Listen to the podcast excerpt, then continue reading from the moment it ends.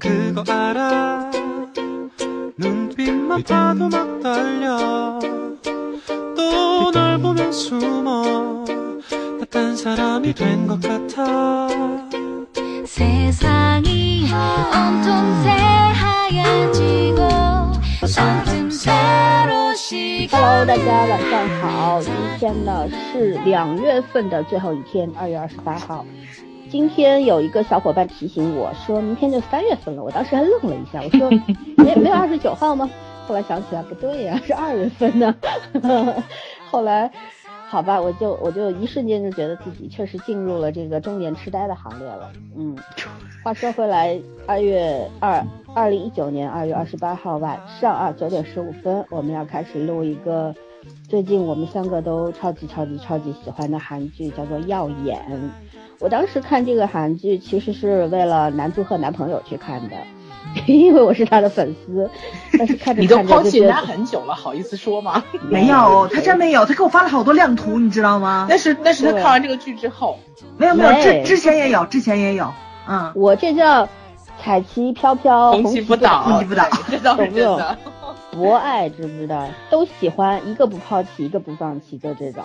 然后呢，因为男朋友去看的，但是看完看完差不多第一集，我当时看完第一集，我们仨我第一个看的嘛，嗯、看完我就说，我这剧不差，真好。然后我还说了一句，我说这个剧不比《罗曼史》差。然后现在看到。因为才播了六集，我们就来做节目了。可见我们已经好久没有什么播六集就做节目这种事情了，一般都要八到十集以后，对吧？之所以会来做，是因为我觉得《罗曼史》好冤呐、啊。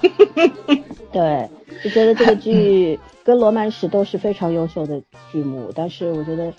各有各的好，而这个《耀眼》呢，更加能够触动我们的心弦。所以说，我们也是中年女性，对吧？《罗曼史》可能更符合我们这个年龄段，但是。每个人其实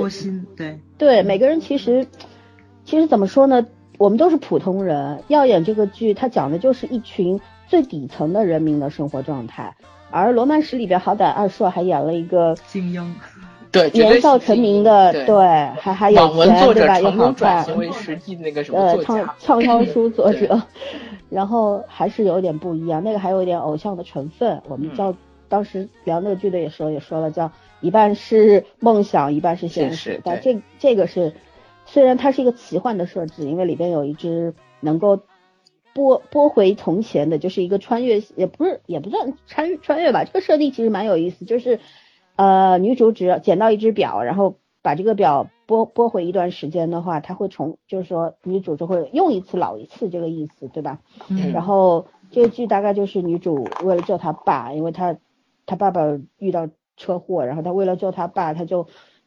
反复的去使用那个手表，导致他一下子就变成了一个七十七十多岁的老人，这样的一个故事。就是你从二十几岁突然蹦到六十五，六十五，六十五吗？六十五不是，六十五是指他当时那个对对对体检的，不是不是，嗯、说他的是身体机能还在六十五，年纪是七十八，对，年纪是七十八，七十八是他姨婆的年纪。身份证上的年纪啊，对，不是，是是是，就是身份证上的年纪，但是说他身体机能六十五，反正他就是很老了，很老了，那就算六十五吧，嗯，就是突然从二十多岁奔到六十六七十岁，中间错过了几十年，就就是真的是一个无法接受的一个状况吧。我后来想了想，我心想，我要遇上这种事，我他妈的也会惊慌失措，不知道怎么办好吗？真真的是这样的，后来就。慢慢的就这个剧就入了味儿了，然后我们就大家一块儿看，后来我们韩剧群里面小伙伴都很喜欢，大家也经常会讨论，所以说呢今天我们就来好好的聊一下这个剧。那开聊之前还是推荐一下我们的这个微信交流群，每一期就是在喜马拉雅平台啊，每一期节目底下都有我们的一个微信群的入群方式的，注意呃添加这个主播的微信号就可以入群了，很简单，然后我们就开始吧。我们请圈圈来，呃，简介一下这个剧的主创班底，好吧？好，呃，这个剧其实我觉得耀眼翻译的有点短，然后因为它的英文版有一个叫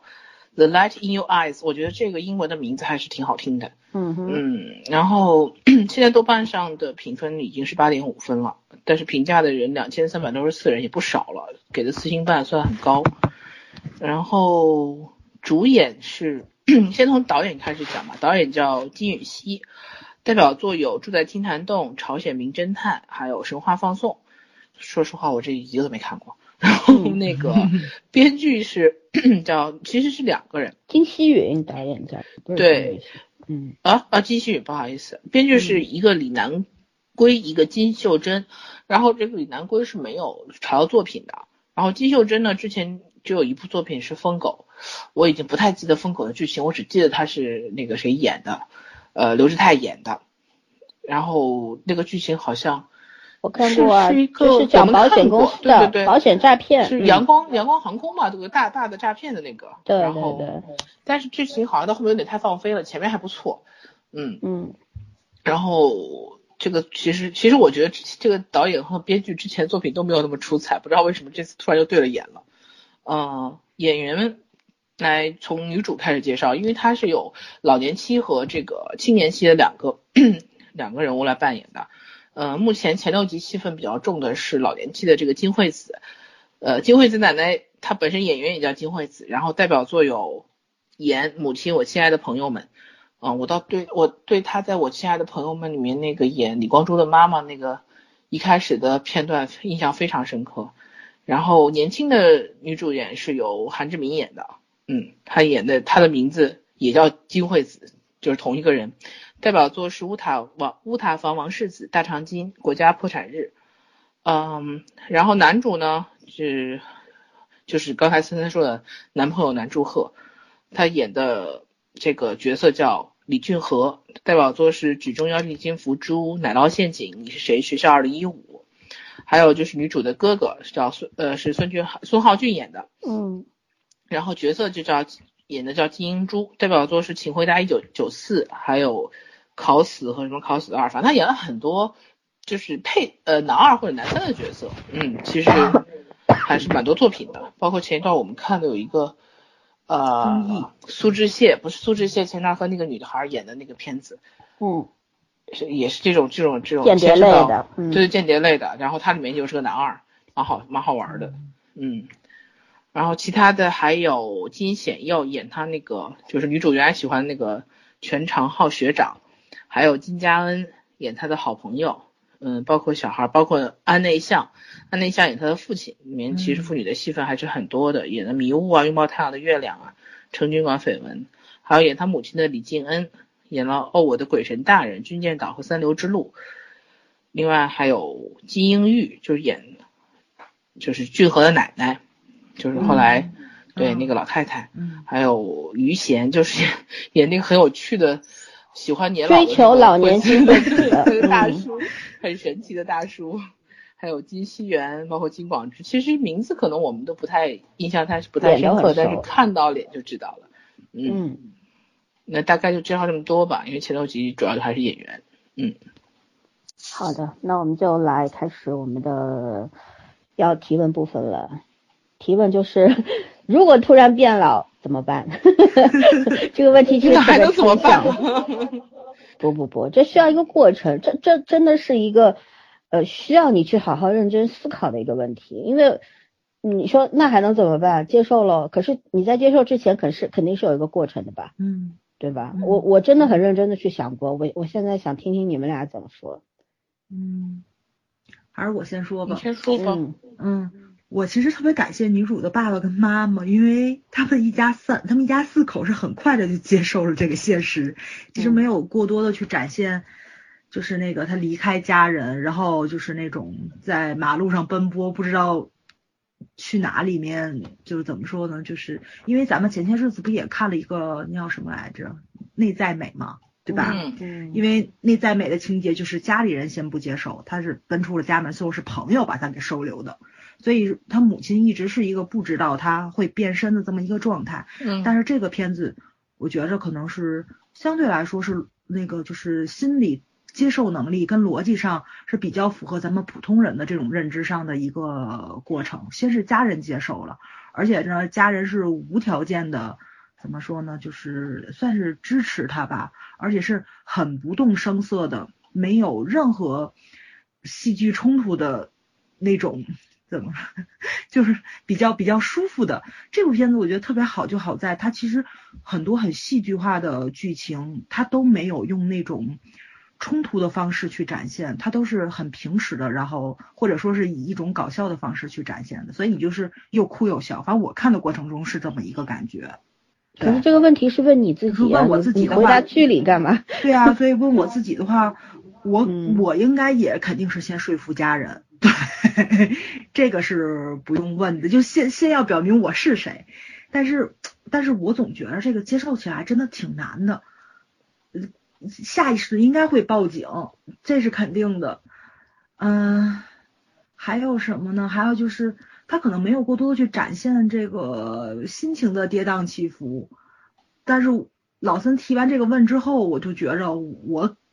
绝对不会这么快就就去消化或者说是接受这么一件事情，这个真的很难。但是想一想，如果真到了那个年纪，我还有没有心力去闹也是一回事儿，可能心脏病就发了。对，嗯嗯，好吧，圈圈呢？嗯，我要是比如说有一天我突然发现我变了，我应该会想办法先先跟父母呃留个言，说我有一个时间要离开家，然后我需要找一个安静的没有人认识我的地方去接受一下我自己，然后冷静的考虑考虑我到底有多老，老到什么程度，然后呃如果我就回不去了，就这样的话，我以后的事情应该怎么生生活应该怎么安排，身边的人应该怎么交代。嗯，我觉得我得先把我坦然接受，不能坦然吧，起码我能接受这件事情的事实以后，我再去想其他的，要不然的话，我觉得会会给别人造成更大的麻烦和痛苦。嗯，我之所以提这个问题，我其实想到一些比较现实的问题，比方说身份证不能用了吧？嗯，然后嗯，然后嗯。是你身份证不能用了、嗯、你不就也去不了这个，上不了飞机坐不了火车了吗、嗯、连大巴都去不了了，上不了了，现在那多麻烦呀、啊！你这只能圈在一亩三分地里边，哪也去不了，那对我来说肯定是个特别苦闷的事情。还有一个呢，肯定会年年年纪大了嘛，说不定就是什么青光眼啊老花眼啊、嗯、等等，身体机能不好，那看书这件事基本上也就没戏了。那可以听那可以听节目嘛，你还有很多期节目可以听。 对, 对，如果我今天我突然变成一个七十岁的老太太，我估计习惯性耳背也有可能听不了。对，我我我可能就是懵逼了，然后我不知道会干怎么样，也许就就在家里边闷个十天半个月了，然后自己缓过来再说。真的，我觉得这个剧啊就是一个故事而已，因为在故事里边吧，这个主人公他还可以通过各，他也很难受，他天天把自己关在家里边，四天没吃过任何东西，是吧？然后想去自杀也没没死成。我就觉得金惠子老太太特逗，每部剧里边都得都想死一下，可是都没死成，就是那种，嗯，因为我觉得这都是人的正常反应，说不定如果我到那突然这样了，我说不定也是觉得特别特别绝望，因为因为好像没有什么念想了，对吧？虽然我我们现在三十多岁，然后你突然变六十多岁，好像差也没多少，但是最起码我们的这个中青年时代刚刚开始，可是你突然到老年了，你没有一个适应的过程。其实说实话，咱们慢慢变老这个过程都是很难接受的。没错，我们只是选择了妥协而已，因为你也没办法，你也逆反，你也不能逆反，是吧？你也不能这个逆向成长，就这不可能的，逆生长这种事情。不现实的，你即便是在容貌上面会能够保持一个比较年轻的状态，可你的身体机能是不可能的、嗯、对吧？所以说你就像接下来的问题，就是你有认真面对过坦然面对过这个变老的过程吗？我我坦白说我没有，没法坦然，我一直对我没法坦然，我真的我觉得其实变老这个事情挺可怕的，但是就是你你怎么办，就像很多事情你只能去尝试去接受它，然后尝试说服自己，反正每个人都有都有这个阶阶段嘛，对吧？你怎么办呢？你就接受吧，就就好好的活下去吧，然后让自己尽量不要变得被情绪左右啊，呃，离更年期远一点呐、啊，然后多多运动啊，等等等等啊。其实我觉得，就每个人活着，你说不妥协不怎么样，可是其实整个生命的过程就是一个妥协的过程，你可以不像。什么命运低头，可是你不能不你的肉体呵呵你还有像病魔低头了、嗯、对，有有些事情是没有办法的，没有办法逆转的，就这样。嗯，你你们俩有什么想法吗？关于这个坦然面对变老，坦然过吗？呃，我最近这些日子是坦然不了。我先不说自己，因为自己的话我觉得可能会好一点，因为发生在自己身上这是一个可控的事情、嗯、但是发生在亲人跟家人的身上，发生在你自己身上也是不可控的，你不可能抗拒，就是他可以控制自己的心态，就这个意思。对，我的情绪我是能够去掌控的，但是别人的话我觉得这个事情是一个特别特别难的事情。我最近这些日子吧，就是已经知道怎么样吃速效了，六粒舌根下含服、嗯、对，少糖甘油是吧？对，当你发生这种情况的时候，你会发现真的很措手不及。就包括我做护士的朋友也跟我说的是，我想是什么时候，应该是几年前跟我说的是，比如我妈血压高，血压高了，你知道老妈在吃什么降压药吗？不知道。然后能保证每天都吃吗？你能监督她吗？不能。那时候你就发现，就是还是没长大，就是你可能还不是一个没有进入到一个照顾父母的这么一个状态。但是我爸爸妈妈全身体很不错啊，所以我就就这几年还是过得很轻松的。但是这些日子就就又让我被命运无情的打击到了，就是你就是要直面这么一件事情，不是、嗯、不是因为你自己变老、这个、逃避没有用。对、嗯、对，因为你自己变老这个过程就是老三说的很漫长，就是我可能得到五六十岁的时候，我才会面对我机能的衰退这么一件事情。我现在就是只能说亚健康，这不舒服那不舒服，这种东西你不致命，而且你自己也不会把它作为一个致命伤放到心上去。但是父母这个东西你就已经面临到了，就是亲人已经面临到了，父母你还能守着，比如说像其他亲戚，然后你不能守着他的话，然后你偶然知道那边出点什么事，那种提心吊胆也是特别特别的揪心跟难受。我觉得这是人到中年然后是最让人接受不了的一件事情。因为我现在只是上有老、嗯、但是我还没有下有小。我前些日子去看刚生完孩子的朋友嘛，然后他是呃就是另外一个朋友啊，他是下有小上也有老，然后他说他爸爸就去医院还没确诊的时候，可能是一个恶性的肿瘤，而且那个部位是很难开刀，因为要开颅啊什么的，也有可能人就救不回来了。他说他爸爸全程很淡定，就是你完全看不出来这个人能有什么变化，就是心智很坚强那种。但是到家之后，他爸爸把家里所有的存折卡都拿出来，告诉他这个密码是什么，那个密码是什么，那个密码是什么、嗯、他说他当时差一点就崩溃了。就是可能咱们真的是已经到了这个年龄，你必须要去面对这些，就是这些东西了。然后他也是，他父亲就已经确诊了，没什么事儿，就是呃不用去做那些很繁复的东西，人就能康复了。这就是一件非常非常幸运的事情嘛，他才能够走出来跟我们去见面。如果他如果真的不是一件好事情的话，可能就就这个消息我们可能都都知道不了。所以就是，哎，可能咱就到了这个年龄了，就是你就是。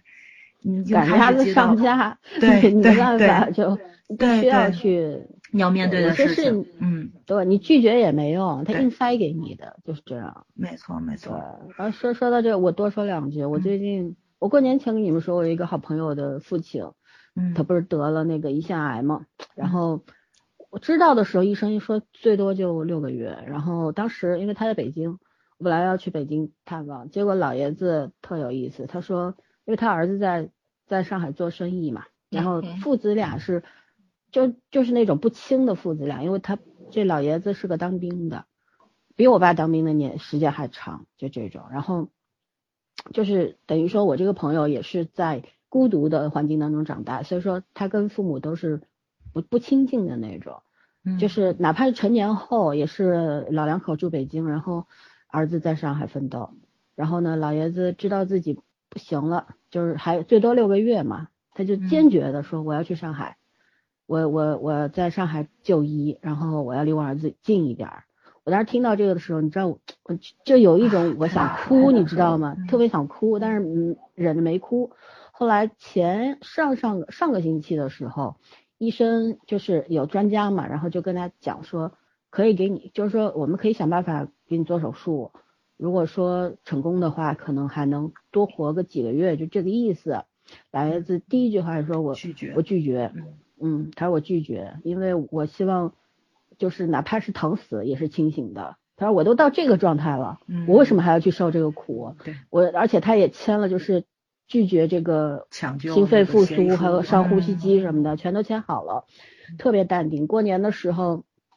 他出医院，因为也就就是坚决要到儿子家里边去，我我也当时也去探望了，然后来还是。就是没什么力气，你知道吗？而且胰腺癌是很痛的、嗯。对，就是他能够跟我很好的去聊天。嗯、呃，上周我还陪他夫人去买了很多书，我开始以为是这阿姨看的，阿姨说是你叔叔要看，我当时都惊呆了，你知道吗？我当时就觉得我他妈太佩服这个老爷子了，你知道吗？就那种感觉。嗯、我后来回来跟我爸说，哎，我这这才叫真汉子啊！我说就知道自己。嗯还有几个月生命到头了，但是就到最后这一刻都是没有放弃过自己的，嗯、这这才是真正要学习的那个那那种榜样。对，后来我就觉得，哎呦，有什么好消极的，有有什么好颓废的？嗯、就很多事情就是兵来将挡，水来土掩嘛，对对吧？你没有办法，你逃避解决不了问题，那你就只能迎上去，就是这个样子嗯。嗯，后来我就，所以这段这段时间。我身边的很多朋友都挺消极的，都可能天气不好吧，都大家都挺挺低沉的，对对是。但是我后来我就经常说，我说你们这么消极好吗？咱们都活得有勇气一点吧，然后都乐观一点吧。其实我就是从这老爷子身上得到了一种鼓励，我就觉得好像你看人活着的意义就是这个样子。他可能自身已经已经呃要结束了，就生命要结完结了，可是他带给身边的人是什么？那那是不是也是一种生命的延续呢？我觉得， 对, 对吧？嗯，好吧，突然就讲得太沉重了，了嗯、对对。但是我觉得我这话真的不不夸张，我当时受到的那种鼓舞真的是没错，很巨大的那种很惊人的那种力量，就觉得因为这是特别正面的生死观给咱们的，对吧？对对、嗯、对，你知道他当时我陪阿姨去买了十多本书，我当时心里在想的是，我心想这十多本书他都看不完，你知道吗？嗯。但但为什么他还开了个书单？对，对我就要我要就要我要这几本这这十多本书，我们那天下午找了好多书店把它凑齐的，就就是那种就觉得哎，这这才是人的力量、啊、跟去对吧？去赛跑，嗯嗯嗯，特别棒，对。但肯肯定很多人会说，死都要死了，看书干嘛？有什么用？死都要死了，吃饭干嘛？真是对人生的很多价值不在于有什么用，而是而是别的。嗯 ，OK， 那我们现在就来聊聊这个剧本身吧。我们来先来聊点轻松的，来聊这个演技的演员的演技好吗？我们让圈圈先来说。嗯，啊，我还在上一个话题里面出来了，你们俩进入下一个话题了。嗯、上一个话题聊没关系，你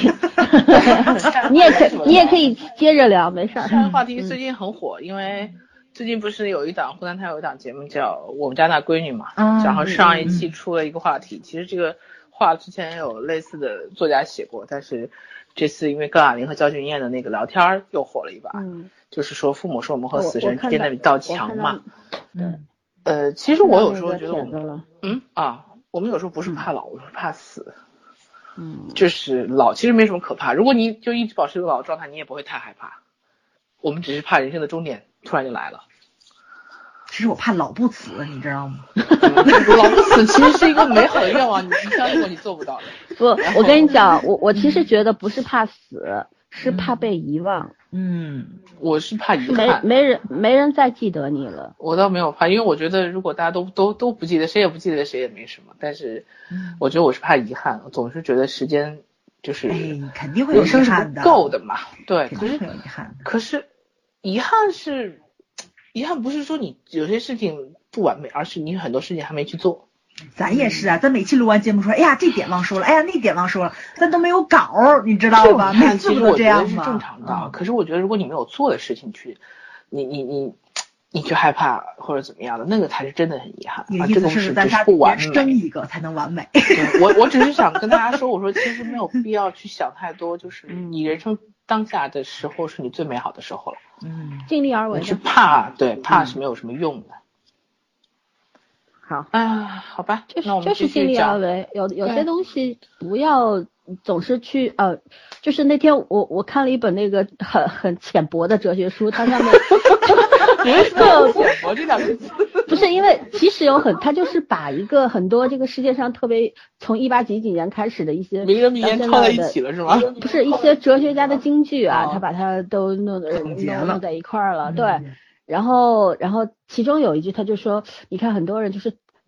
他拿自己举例子，说我左顾右盼，半生过去了，但是我好像什么也没干成。我就觉得，确实很多人的状态就是这个样子。但是我们活着就是尽力而为嘛，有些事情你做不到，可是你去掂量掂量，我要不要做这个事？如果我确定我要做，那你就去尽力而为，输了也没关系，输也输给自己，你又不输给别人，对不对？对，嗯嗯，对吧？好，那我们还是进入这个演员部分吧，还是还是你说嘛、嗯、演员演技啊，你总归要讲一下南柱赫吧。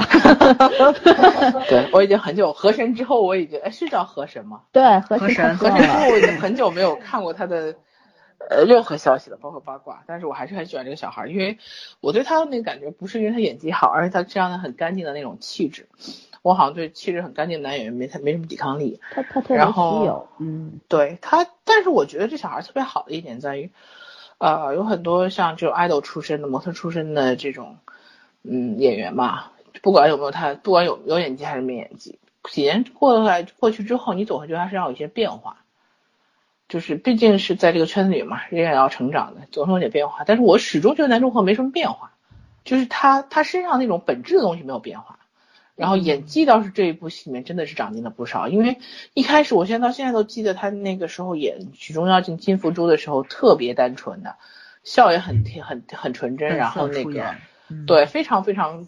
就是干净的那种男生的感觉，然后后来就一直走冷冷酷范儿，其实他不他他没有那种感觉，他不是属于那种阴雾冷酷的类型，所以我一直觉得他这个路线有点问题。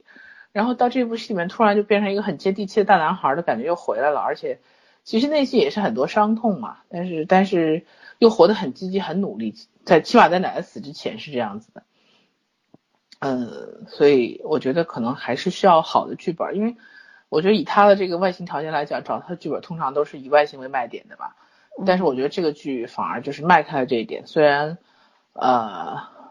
找他也有一个反差的作用在里面，我相信，但是这个剧本本身还是很不错的，我觉得他能找到这个机会也是很不错的。那我我觉得他应该再多推他好剧本，希望能有好作品从他手里面出来。然后我就先说他吧，啊、嗯，女主留给留留留留给你们俩说吧。为什么？因为女主是两个人。那那我先说老年的金惠子吧，嗯，金惠子奶奶。哎呀，金惠子奶奶呢，这个演技是毋庸置疑了吧？对呀、啊这个，在韩国她这个演员的圈子里边，她的地位是非常高的。我稍微做了一下了解啊，嗯，地位很高。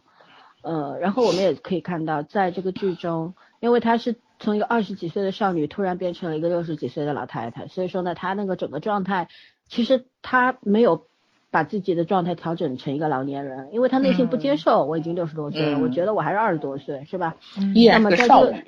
是所以说他的那个六十以这个六十多岁的状态演出了一个二十多岁的这种少女感，非常非常的厉害、嗯、因为我觉得这个是很难拿捏的吧，而且不娇柔造作，对吧、嗯、没有一点点假的成分，就是你看上去他只是有一个衰老的肉体外貌、嗯、但是他整个状态还是一个蹦蹦跳跳的活泼的内心，随时可以、嗯、对可以随时可以跳起来的飘起来的那种少女的感觉，我觉得还真的这这才是厉害的演员才能做到的事情，对是吧，嗯，就很多你像我们国内很多女演员三十多岁了还在演二十多岁十八十七八岁演不像，为什么身上没有那个少女的劲儿了，嗯，就少女该怎么样他们已经忘了，他们是一个三十多岁的样貌状态去演一个十十八岁的少女，但是她只是把外形变成成少女，嗯啊，用了无数的打打光板啊，什么把皮肤打亮了，什么什么的，是吧？五官磨得恨不得鼻孔都没了，嗯，对，但是呈现的状态还是一个三四十岁的人的样子，是的，那这这就是巨大的差距了。然后金惠子奶奶的话，因为她的作品好多我都看过，嗯，然后反正我就觉得这个是演技方面无话可讲。嗯，确实是厉害。然后他在这个里面，就是我觉得他对待南柱赫的那个状态，你看他其实呈现了一个什么状态呢？就是我知道我变老了，你也认不出我了，然后可是我还希望你惦记着我，这个很正常吧？对对对，对吧？我这这很正常，因为哪怕我们不能谈恋爱了，我不能做你女朋友了，但是不管怎么样，我希望你还记着我。我觉得这个是一个人最正常的状态。嗯嗯、但是我当时看到弹幕里边有些人说，都变成老太婆了，还还要妨碍人家吗？还要这个烦人家年轻人吗？我心想，我你不会老吗？不知道他说的，你们不会老吗？对，不就觉得你就连人的最正正常的心态你都理解不了的话，你看什么剧呢？你知道吗？就我当时就很想喷他们，但是算了，忍住了。就就觉得其实这个剧啊，你看它看上去好像挺云淡风轻的，就像早上说它很多痛苦的一些、嗯、一些场场面啊，还有一些人的情感啊，一些状态全部都没有，都是很很很轻轻巧的过去了，就过去了。嗯，但是它过去了，它会在你心里留下一些什么东西的。嗯、你比方说安内向饰演的爸爸，哦，他他爸爸每次出来我都想哭，对。对他那个，他好像你从他的状态里就觉得他好像是知道一点什么事情的，嗯，但是他没有办法，他压抑着，因为他觉得自己一无是处，然后把女儿弄成这样，对家庭也没有贡献。就就你从他那个状态里面就能解读到特别特别多的信息，对吧？包括像呃妈妈也是，妈妈那那个状态，她看上去是一个非常凶狠的人，然后一家之之主嘛，打打谁都是随便打打的那种。嗯，但是你看他那个手伸出来的时候，全是因为用化学用品嘛，都是裂缝，都都皲裂了，然后对，是，但是但是他咬牙忍着，他为什么不给他儿子吃肉？因为家庭压力太大了，嗯，是吧？不是，这这不是说一顿肉有多贵，而是。这真的要惦记，要要花钱的地方太多了，而且两个孩子说实话都是没什么用的孩子，就是那种，你看就业也不就业，都二十多岁了，天天在家里边也不挣钱，什么事情都干不了，对啊，蹉跎岁月嘛，就两个孩子都这德行，你说当妈的多惨，就就觉得，哎呀，你看，虽然整个剧它呈现的东西都是还是比较轻快的，甚至有很多笑点啊，可是我们为什么会哭？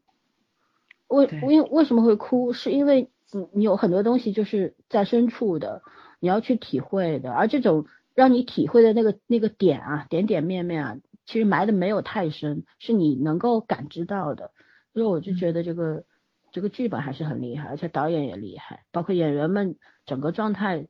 是很优秀的，包括这个哥哥的扮演者，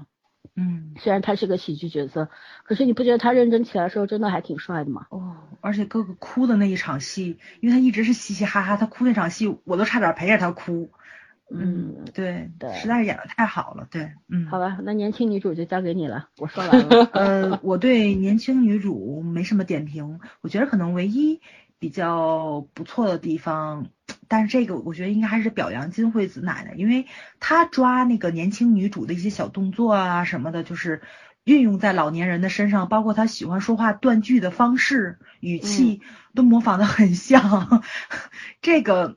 嗯，可能是两个演员一起去这个做的艺术加工，啊、对吧？磨合出来的，当然也有一些，但是这个模仿得很像，嗯，得说大部分的功劳还是应该都是在老演员的身上。女主就中规中矩吧，我觉着那个两场戏让我挺有感触的，就是，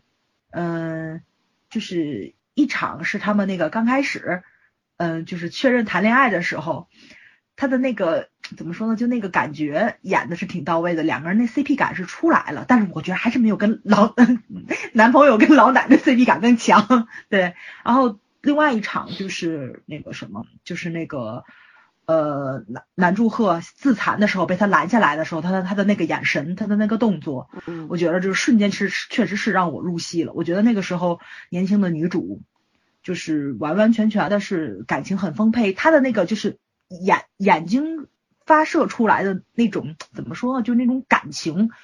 完完全全跟后面金惠子奶奶，然后抓着那个谁，就是那个。南柱赫不要跟他爸爸去对打，不是跟他爸爸，是跟他那个同事对打，嗯、摸着他他的脸的那个眼神是能够对上的，嗯、这是特别难的一件事情。对，对感觉还是一个人、啊、是那那种迸发的感情，没错没错没错，是同一个人。对，当然，但是我觉得这功劳还是得多多少少记在南这个金惠子奶奶的身上。嗯，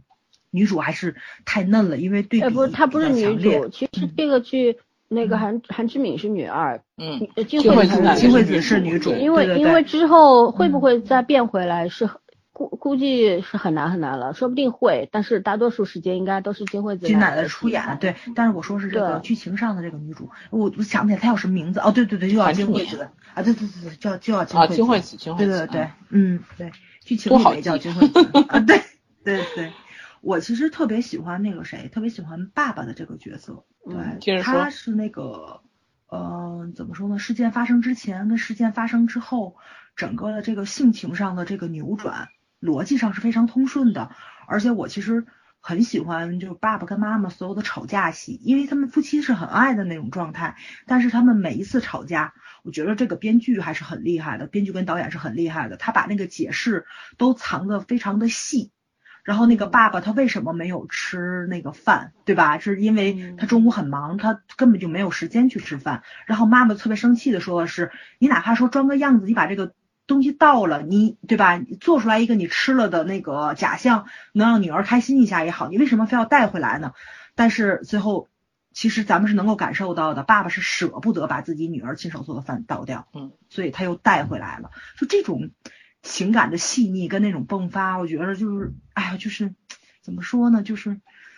嗯，细节上全部都处理好了，就是他他这个处在这个状态底下的那种隐忍不发、嗯、然后还有呢就是他心里什么都明白，都明白，但有很也有一些质疑、嗯、但是可能就觉得这种质疑可能就就就就就怎么说呢？就怕伤害女儿，不敢说出来。没有没有证据、嗯，就是他突然看到女儿变成这样，肯定有一个什么契机啊，嗯、对吧？不可能，你说睡一觉就起来就这样，这是不现实的。嗯、所以爸爸想来想去，再加上他腿有伤嘛，嗯，因为他本来是没有伤的，挺好的，嗯、突然腿有伤了，那说明他自己明白到底发生了一些什么事儿，是吧？嗯嗯，就跟那个咱们看到第六集结尾的时候，这个。南柱赫演的这个角色他已经察觉到了，其实是一样的，因为爸爸也是当事人之一，他多多少少肯定都会有一定的印象在，所以那种负疚心理父亲也是演出来的。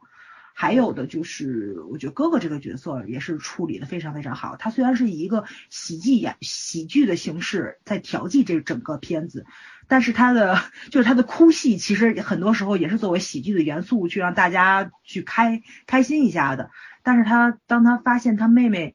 就是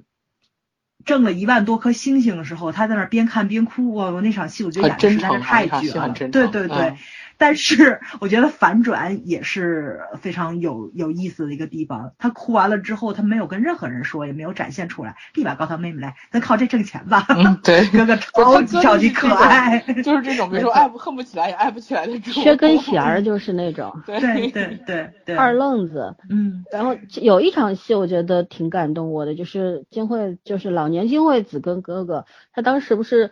就是他哥哥就哥哥让老年金惠子说咱俩做直播吧，然后妹妹就捧着他的脸是吧还是什么，就跟他说就像全小区的人都知道你是个傻子，但是我在外面我也不承认这件事情就是你你现在也不能因为想挣钱就把我给卖了，就是这因为什么，因为咱们是就姐是兄妹啊，嗯、我们是家人啊，对吧？家人是要互相呵护的，而不是互相出卖的。嗯，我们不能因为那点钱，然后就什么都不要了。嗯、哎，我就觉得你看他其实也这个台词就真的很好，因为他当时演员说的就是就像就是我我我就像全小区都知道你个傻子，但是我不承认。嗯，后面就没有了，可是我们自然而然就会想到说啊，后面隐含着什么意义，对吧？对，没错。对，然后从通过这些隐隐藏的这些潜台词，我真的觉得我就一一直在被打动，嗯、很多集，嗯，虽然只有六集，可是我觉得除了第一集是比较欢乐的，然后后面都是挺惨的，说实话，嗯。但是它穿插着一些小的细节还是挺搞笑的，比如说两个闺蜜发现了这个真相，然后虽然说的是那个评语，但是所有人都跪着说的。对，就是韩国人的对这种长辈的这种尊敬啊什么，已经已经在骨血里面了，就是这种条件反射。嗯。包括我其实蛮感动的，就是当时。金惠子说我自己跟他们说，然后在楼梯上喊俩闺蜜就喊了一声说是我呀，嗯、然后那俩人就把他认出来了。嗯，对，哦、那个那一瞬间，哦，我就觉得我的天哪，这这这朋友做到这个程度啊，没错，啊，这个比家人还牛了，就你家人都没有一下子把他认出来，但是朋友，家人主要是我觉得是情感上的冲击吧，对，嗯，对，是不一样，对。好吧，我们接着往下聊吧，演员都说完了吧？嗯嗯，主要演员都说完了。那我们就聊聊优缺点吧。这再好再好，他总有缺点，是不是？谁来先来？嗯，咋儿？难干的活来先干。可能我是我我看的个人感觉啊，我觉得节奏感不太好。嗯，我觉得剪辑有点乱。嗯、对对，一个是剪辑上有点乱，就是。很多一些细节上的东西你需要去补足，自己补足、嗯、对对对对，还有一个就是情感，就是我刚才说转得太快了，就是我这边可能正感动着了，你不能说下一秒就恨不得把我隔着笑了，这个黑色幽默嘛，没错没错，就是你其实也不会破涕为笑，就是我们其实看的观众都明白生活就是这个样子，嗯，就是你哭你笑都还那德行，对吧？嗯，你你转变的只能是自己的心情，命运是不可改变的，我们都明白。但是你拍成这样就有点不太那什么了，因为跟他总体的那个平缓的那个基调不是这么的契合。对，嗯，这可能就是我感觉上最大的一个。还有一个就是，呃，这个片儿的 B G M 我觉着有点太普通了，对对对对对对，毫无感觉。我在想，不太像韩剧。对，嗯。我也觉得，还有觉得光线的运用也不是很好，光线的暗有点暗，太多了。嗯，对对，他可能还是展现那个生活的沉重吧。对，就是还有就觉得我为什么说剪辑比较乱？因为你想，女主她不停的去拨动那个手表的时候，因为她没有去交代这个手表，其实因为虽然在第一集里边她也交代，就哥哥比如说拿什么东西吐她妹妹嘛，然后她不断的去调整那个时间，可是她只能调整到。一个时间段，那个就是你，对对对对对，对你不能想赚多少赚多少，嗯、你不能赚回去年去，那是不现实的。他好像最多就能调整二十四小时这个状态，十二十二一圈十二小时，对，它是一个，它从白白天调到了那个晚上嘛，哎不对，它从晚上调到了白天，对对对，二十四小时啊。因为手那手表转一圈是十二小时啊，对，但是他他拨了，可能是拨两圈什么的呀，他不是他展现了拨一圈。嗯、你想呀，因为他爸出事是早上，然后他他是第二天，是就是一开始的时候是第二天早上发生那个事儿吧，然后他去拨那个手表。哎、他是我都搞乱了，他是那个不对抢救，他是早晨起来发生的，然后他爸不抢救嘛，然后。嗯他又去那个晚上跟那谁喝的酒嘛，然后那个不就跟他说的是是那个什么是那个就是你应该不停的尝试嘛，他又回去播的，但是应该都是早上，因为你看他他追的时候，嗯，对他追的时候，他追的都是早晨，对对对对，追追的是早晨，那是因为回到了那个早晨，但是他没有去明确表现说这个手表到底是最多能播到，那倒没有，播回多少时间他没有交代，所以说导致一开始我我有点晕，你知道吗？我想。我当时也有一瞬间想，为什么不能往回拨一点呢？多拨一点嘛，告诉他爸今天。但是他多拨一点可能还在睡觉，你知道吧？他可能醒的点是同一个，嗯。他限制的就是只能拨到这个点儿，没错。对，所以你才要用无数次，不然你用一次就行了，没错，对吧？所以他剪辑还是不太清楚交代的。对，包括后面女主不停的去，你为什么要骑脚踏车？嗯，对吧？你跑也不管用，跑跟不上。对，其那是因为他不会骑脚踏车呀，他是一点点弄会的呀，那又浪费了很多次。所以说，就这一段其实它是很冗长的，它大概持续了最起码七八分钟吧。好看的倍儿累，对啊，对，看得我很有点不耐烦，你知道吗？他是想用焦虑感去呈现的，但是看的人很昏。嗯嗯，是，就是他整个表达是不清晰的，就是你要去意会、去脑补，这点我是很不满意的。然后包括。那个李俊和李俊夏嘛，是李俊和、嗯、李俊和的奶奶，她到底是自杀还是什么情况？对啊，也没说清楚。嗯，对，就回去看到奶奶躺那儿，他就知道他奶奶已经去世了。你怎么看出来他去世了？对不对？然后为什他是为他是怎么去世的也不交代，下一秒就直接在那个殡仪馆了。嗯，对吧？在在灵堂里边了。所以说，我就挺。挺那个的什么，我就觉得这个这个小细节没做好，挺遗憾的。其实这种这个剧本，你看豆瓣评分它现在八点五，就细节做好的话，再涨个零点一二分，呃，八点六、八点七不是问题吧？我觉得。对对，节奏感并不是很好。这片子让我想起来 Life， 但是差太远了。就差很远，因为 Life 的整个节奏太好了，嗯、然后整个细节真的是几乎没有漏洞的那种。而且这个片子，说实话，导演有时候有点不合时宜。我真的觉得导演有一些心思就跟那个他他哥一个样子，就属于那种。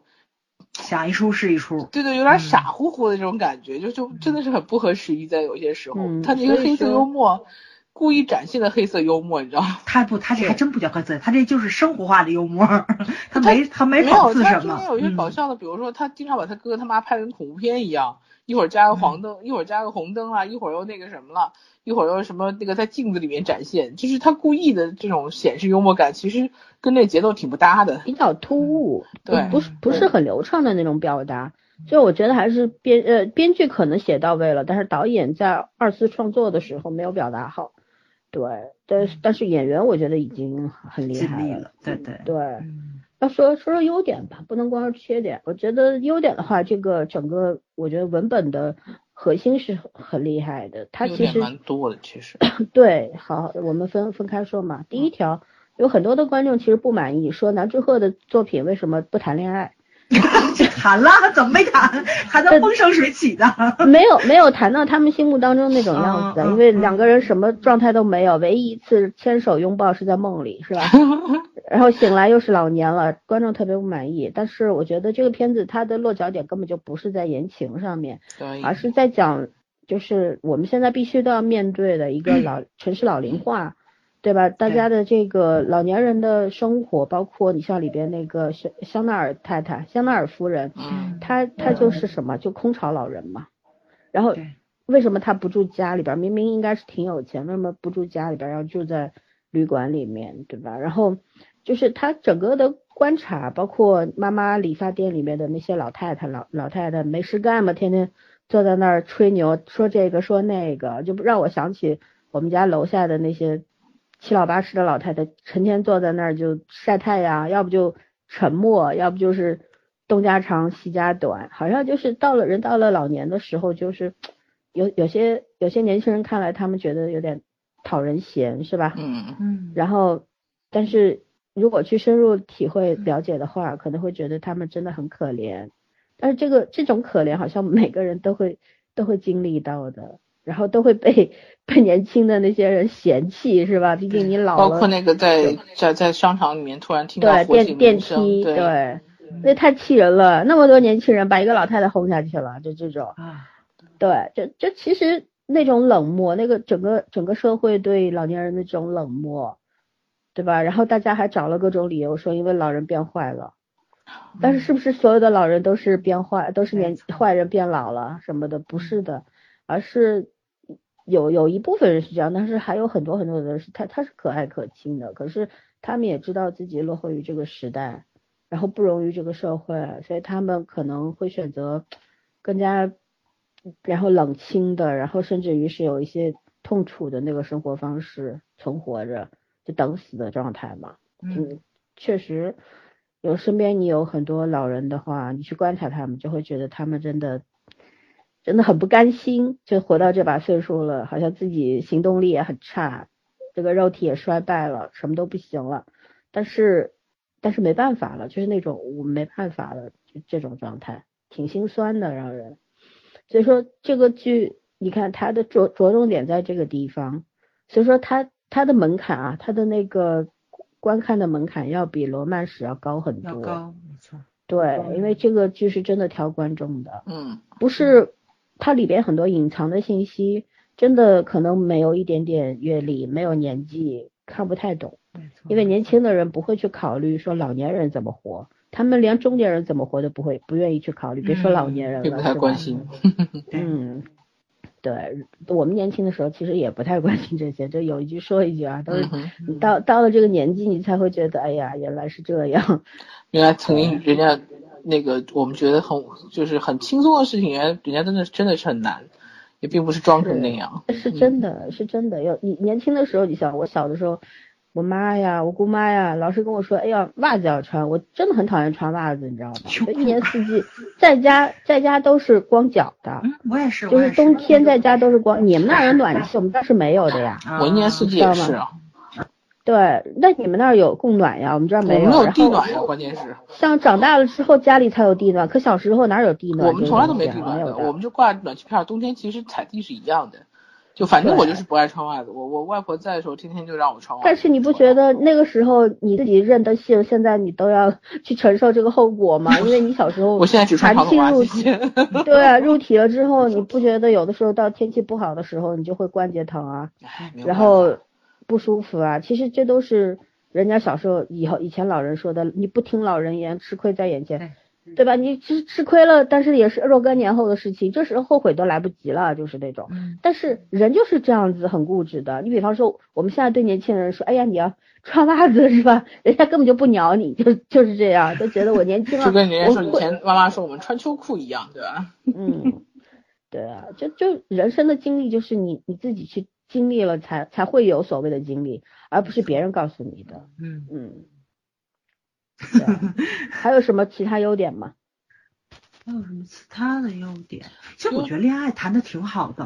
啊。老奶奶吗？你口味很重。我觉得恋爱谈的挺好的。老奶奶跟男主和哪有什么恋爱线？没有。他他，你觉得他俩是恋爱？我当时还觉得口味有点重。不是不是，我觉得我觉得老奶奶对他不是不是爱的样子，对对对，不是。我是觉着是怎么的，就是他们两个人就是应应该是知道真相之后才会去谈恋爱，但是这个了解的过程是一个恋爱正常的过程。这这个片子它的那个概述里面说的是他们在另一个时空恋爱，嗯、也就是说他们只会在梦里恋爱。嗯，你明白吗？男主和跟老太太是没有感情线，嗯、但是最妙的是什么？是第六集那个男主和来接他们的时候。他从那个后视镜里边看老太太那眼神变了，你知道吗？没错没错，对。他看那眼神就是看、嗯、我知道你是谁，嗯、所以我那眼神变温柔了。嗯，就那而且是偷偷摸摸的那个眼神。嗯，哦、对，就是、那一眼挺动人的。对，他的这个感情脉络是完全没有问题的，其实是一个正常交往的一个过程跟逻辑，而且它是拉长了。咱们以前看韩剧的时候，第八集或第六集都已经亲上了，但是他现在是到第六集才刚刚可以说是我比较深入的了解了你而已。所以我觉得这个过程其实特别动人，因为韩剧本来就以细腻著称嘛，他把这个前期了解的过程拉了这么长，这可能是我第一次，我觉着就是我看韩剧真的是每一部感情你迸发跟那个什么，就是而且想两个人都没有办法就正常的谈恋爱，但是你比如说该吃的醋吧，就是你该生气的点，你该发脾气的点，然后就就像老师说你你不记得我那个小愤怒那个，他都他都抓的恰到好处，就是特别难，真的很难这件事情，但他做到了，所以我觉得他这恋爱线还是很牛的一件事情。对，这他们他们俩也没叫情感线，他们俩顶多算暧昧吧，算暧昧，对对对对对对，对最美不过暧昧时嘛，其实是，嗯，你你又知道了。我又知道了我，我挺喜欢看这种，就哎呀别上来干柴烈火的，我不太爱看那种，所以我觉得他这个比较对我口味，就是这一集里面可能百分之八十都是在讲就是老人的问题，差了百分之二十，里面还得有一半是家人的情感问题，所以我觉得他这个他这个他这个占的分量也比较符合我的审美。他还是比较平衡的，就是没错没错，对，感情线是一条副线，嗯、在里边慢慢的这个作为一个穿梭渗透进去的，嗯、是，但是我觉得他那个其他的部分还是展现的节点还是蛮好的，蛮好的，对，嗯嗯。圈圈呢有吗？嗯。我刚好说，我说那个这个片子的一个设定很有意思，然后女主其实是一个参照值，就它里面会有所有人的对比，就是她自己年轻的时候和年老的时候成了一个反差，然后父母，你有想象过你有一天变得比父母还老吗？而你又不是生病，嗯，我觉得那个这种对比对每一个演员的演技，从心理到到这个演技都是一个考验。嗯、你想他。他爸爸去给他配老花镜，去给他剪脚趾甲是一种什么心情？我都没没办法去想这个编剧怎么想出来这个梗，就那种心情既微妙又又荒诞，说实话这个想法，但是他既然我觉得能想得出来，我我其实挺佩服这个编剧的。然后包括兄妹，就是正常兄妹感情，他这个不着调的歌，然后竟然要跟拉着跟他奶奶年纪一样的妹妹去做直播。你看我有很多句话我觉得是印象很深刻，包括朋友们，就他那个朋友他不是说我认识你这么久你是第一次这么规矩，他是下意识的就尊敬老人的那种规矩，对，但同时他心里就知道啊、哦，这是我的好朋友。那同龄人就不说了，你看他年轻的时候一直想当主播，然后一直就只能做个梦，因为他条件不够出色，背景也不够雄厚，也没有什么名校经历之类的，呃，也没有很有进取心。但他老了之后，因为他年轻的时候可能刻意去练过，大家就觉得哎你声音很好，然后你你你在老年人里面很出类拔萃。我我其实觉得这个荒诞的设计其实是最有趣的，是这个剧里面。呃，恋人就不说了，他俩他俩这个恋还有点恋人未满的状态，但他确实认不出他来一开始啊，而且我想象中很正常，即便他认出来他，我今天也不敢相信，嗯，也不可能发展出来任何爱情吧，嗯，就人还是本能的看脸的，又不是变态，你说对啊，我怎么能对我个奶我一个奶奶、啊、我一个正常年龄的人去爱上他呢？还有一个就是那个他们参加活动的那个老爷爷不是在追他吗？嗯，对啊，那就是朋友的朋友的那个。那个老爷爷的那个就是老年人追求爱情的那个方式也很也很有趣，他很直接，因为他知道他们人生没有多少时间可以去浪费了，对吧？他真的是很直接直球，嗯、但他那个直球吧，就是可能在年轻人看了很猥琐或者是怎么样的，但是就是很有趣呀。一个年龄的就是差异，不管怎么样，他自己虽然是老年人，但他还是不喜欢这样的人。不是，就是老爷子展现出来就是那个就是老年人爱情的那个就是那个雄厚的背景，你知道吧？跟咱年轻人不一样。老房子着火吗？嗯、对，就是有房有车什么，不是他展现牙口，牙好自己的。当时我都快笑疯了，我真觉得是你想，确实你都老年人了，谈恋爱你也靠什么呢？你有退休金，你不用我照顾，不就这种东西吗？还能有什么？但他拍的就是特别的现实，就是怎么说？可能真的每一个年龄层，你需要找伴侣的话，你。你看中的东西都不一样的，不一样，对，对对对。但是他他用牙这个东西去展现，我就觉得挺妙的，其实是对、嗯。所以我觉得他里面的很多细节，这个这个想法不奇怪，但是那里面很多细节是很厉害的，嗯。而且他细节展现的节点是很好的，就恰到好处，在那个点出来了。如果提前往后都都是会觉得有点略突兀的那种感觉。嗯嗯对，哎，我是不是这个剧里边有一句台词是谁对谁说的？说人年纪大了就跟小孩一样，需要人照顾啊。妈妈说的。然后就对，嗯，啊、嗯，对，是这剧里边吧？嗯，对。然后因为婴儿他是不靠别人是活不下、活不了的嘛。对。年纪大了也这样，你不靠别人的话，好像也很很难生存啊什么的。就台词部分其实也有很多蛮感人的。没错。对，我们一直在夸罗曼史台词好。但那种那种好是真的是浪漫的好，对对 对, 对，那种暖心的好，的年轻人的一种温暖的世界观，还没有被这个世界慢慢的开始抛弃。对对，那个是浪漫，我觉得这个是更多展现了尊重，很难的一件事情。嗯嗯，其实这剧里边它还有一些小细节是很好，比方说那个香奈儿奶奶去超市里面买，其实是买成人成人内裤，嗯对。对，纸纸尿裤那种，然后类似于我们这儿的包大人嘛，对吧？然后他说为什么没有黑色的纸袋给我？因为你就算是年纪大了，我也要尊严，尊严不是不是你说哦，老年人都会大小便失禁或者怎么样，你们就应该穿或者怎么样，应不应该是一回事儿，但是我该不该被别人另眼相看是另外一回事情。如果别人瞧不上我的话，那我最起码要瞧得起自己。嗯，包括他们后来说，最后第二第六集就是他们上那个面包车之前，两个人约好了嘛，金惠子和那个奶奶俩、嗯，然后金惠子还拍了拍自己，说我都做好保护措施了。就是他们为什么又回到这个这个什么孝子宣传馆去了？那是因为其实在慢慢的接受，因为我我差不多可以去接受这个我已经变老的这个事实了，我也回不去了，因为是在做了一场梦之后，金惠子突然觉得就有点想开了，就是怎么办，就就哪怕是梦再美也要醒来的嘛，是吧？那那就去慢慢接受吧，因为不能再给家人添负担，哪怕是出去做自己不喜欢做的事情，什么帮人家叫卖鸡蛋啦、卖鱼啊、卖肉啊什么的，那但是他能够换来一些用品，日常用品，换来一些钱，可以给哥哥买什么那个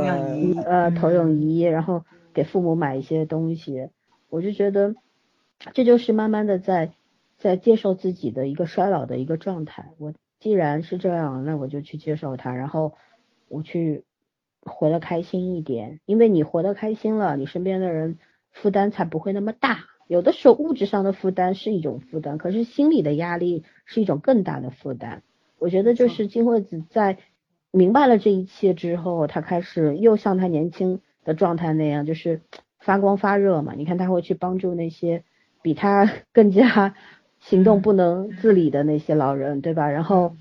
嗯，也会去学那些老人一样，说给你嘴里塞个糖啊，塞个苹果啊什么的。哎，我就觉得这种转变啊，整整用了五集的时间嘛，他第二集就变老了，对吧？就用了五集的时间，在第六集的末尾才展现，就觉得这个这个变化的过程是合理的。因为你说我第二集变老，我第三集就接受了，我觉得我是接受不了。对，嗯，这种他展现出来的接受跟他真正接受也是这个过程，他展现的挺清楚的。对，嗯，你看他有一个过程，就是他当时闷在家里闷闷了四天。不出去，后来晚上想要去自杀，结果呢鞋子掉下去砸了男主角的头，男主角跟他说你跳下来你也死不了，你顶多骨折什么，然后你家人就要一直侍奉你，你就你你更给人家添麻烦，是吧？对，然后老太太回去了，回去之后他就开始慢慢的想要变成一个让家人觉得负担很轻的老太太，可是那那种是被动的接受，你心里没有放开，只是觉得我我不想当累赘，所以我要尽力多做一点。包括他给他爸爸做午饭便当什么的，他爸为什么那么的那那那么的沉重，就是接过这个便当的时候他没有开心，也没有没有怎样，他心里肯定就是跟滴血一样，就是觉得你看我我女儿变成这个样子了，然后他每天天不亮就要站爬起来给我做饭或者怎么样，然后为了我能够吃骨头早点长好还要想尽办法，就那种我明明知道可能是因为我的缘故你才会变成这样，可是你还在对我好，嗯，然后你让我怎么办，就那种非常复杂和矛盾的心情是展现的很好的安内向。然后但是一个人从被动的接受到主动的放开，我觉得这个过程的转变是需要一个契机的，而他利用梦这个契机我就觉得很厉害。嗯，包括还除了梦之外还有一些铺垫，比方说他知道自己还有用武之地，他还是还是有用的，就是我我声音是得到认可，我曾经年轻的时候是我要做一个主持人，我有主持人的梦，我学的也是一个专业，但是我年轻的时候只能去给三级片小黄片配音是吧，配那些比较伤自尊恶恶心的东西，但为了钱嘛没办法，然后永远都没机会做主持人，可是我年老了，我靠这把嗓子对吧，我我还能够换来一些我需要的东西。我我就觉得，就一个人，当你明白，特别是老年人，就明白你你还没有完全被这个社会抛弃掉，你还是有用的，哪怕就是在这个街坊四邻这个范围里边，可是那种那种存在感会给人很大的鼓舞吧。我觉得，所以所以金惠子她整个到最后那种那种释放啊、呃，还有一个点我也很喜欢，就是她当时买了投影仪之后。就去找那个香奈儿奶奶给他看布拉格、嗯、对，我天哪，难怪是个哥，难怪你那个什么谈不了恋爱。对，然后然后那个香奈儿奶奶当时那个，我觉得这老太太好美啊，就是那种气质好好啊，就是没说什么、嗯、她什么都没说，可是你就知道她身上有好多好多的故事，没错，很多回不去的往事、嗯、就她那个眼眶里边含着泪，然后嘴角是带笑的，就是她，你觉得她是在回味，就她年轻的时候那些美好的那些那些发生的事情，然后再怀念她丈夫，对吧？等等，嗯嗯，包括老年人们都知道，那个香奈儿奶奶虽然需要寄到 L A 的那些物品根本就没寄出去，可他们不是不知道，就有的时候，嗯，对，有的时候我们相信的不是真相，而是我们选择相信了那个梦，就是只要那个梦还在，有的时候就是因为人到了无能为力的。自己没有办法左右自己的，还有左右生活的那个状态的时候，你就去会去选择相信那些美好的那些愿景吧。就是你看这个这个泡沫它存在，那我就觉得我还能活下去。这个泡沫你戳破了，我就活不下去了，就是这种，是吧？然后金惠子也是通过，一开始他是万万分不接受，可是他慢慢明白了，就点点滴滴觉得老了好像也没有那么差劲那种感觉。 对, 对，他从那个梦里边醒来的那个时候，他的那个状态就不一样了。他以前醒来都是很很难过的，可是他从那个梦里边醒来，哭了大哭一场之后，他整个状态就变轻松了。嗯，哎呀，我我当时就觉得释然了。嗯，写得好啊，这个剧本。嗯，然后就就就就有这种感觉，嗯、你知道吗？嗯。嗯，而且我觉得他就是把他们那个就经常去的那个叫俱乐部嘛，就类似于这么个地方，嗯、卖假药的，没有展现的，嗯、对新闻里面展现的那种诈骗集团那种还不是，嗯，对吧？嗯，其实他那个现场里面就是那种以退为进的那种方式，这帮老年人去买这个东西，其实就是我花钱到你这儿消遣，说白了找一心理安慰，没错没错，就是就跟类似于我上幼儿园交交学费那种感觉是一样的。嗯、其实我觉得这帮这帮老年人特明白，就一个个都知道是怎么回事儿，但是也有煽动性肯定是在里面的。对，对，其实就跟咱们国内现在特别火的那种老年团出去旅游，保健品啊什么的，没错没错，宣传宣传就是这种便宜的旅行团，嗯，嗯没错没错，是差不多，大家都差不多，其实现在。没错，可是你要想想为什么老年人会去，因为太寂寞了，嗯，他们需要陪伴，也也需要这样成群结伙的互相取暖，他们需要被认可，觉得自己不是个废物。嗯，对，花点钱，其实这钱你说的人都要快死了，都那年纪了，怕什么呢？钱有什么用，是不是？但是如果你能够买一个心理安慰，然后这一天天挺开心的，大家一块儿唱唱歌，跳跳舞，吃吃饭，聊聊天，好像也挺好。有的时候就是你非要去拿金钱去衡量一个什么价值，是衡量不出来的。对，嗯嗯，就是一快乐。嗯、对，而且我挺喜欢那个代表这个角色的，就是那个少少子馆的这个代表。对，对呃，我觉得他这个人人物挺有意思，就是演员演的也很好。就是你看他当时就是俊和的奶奶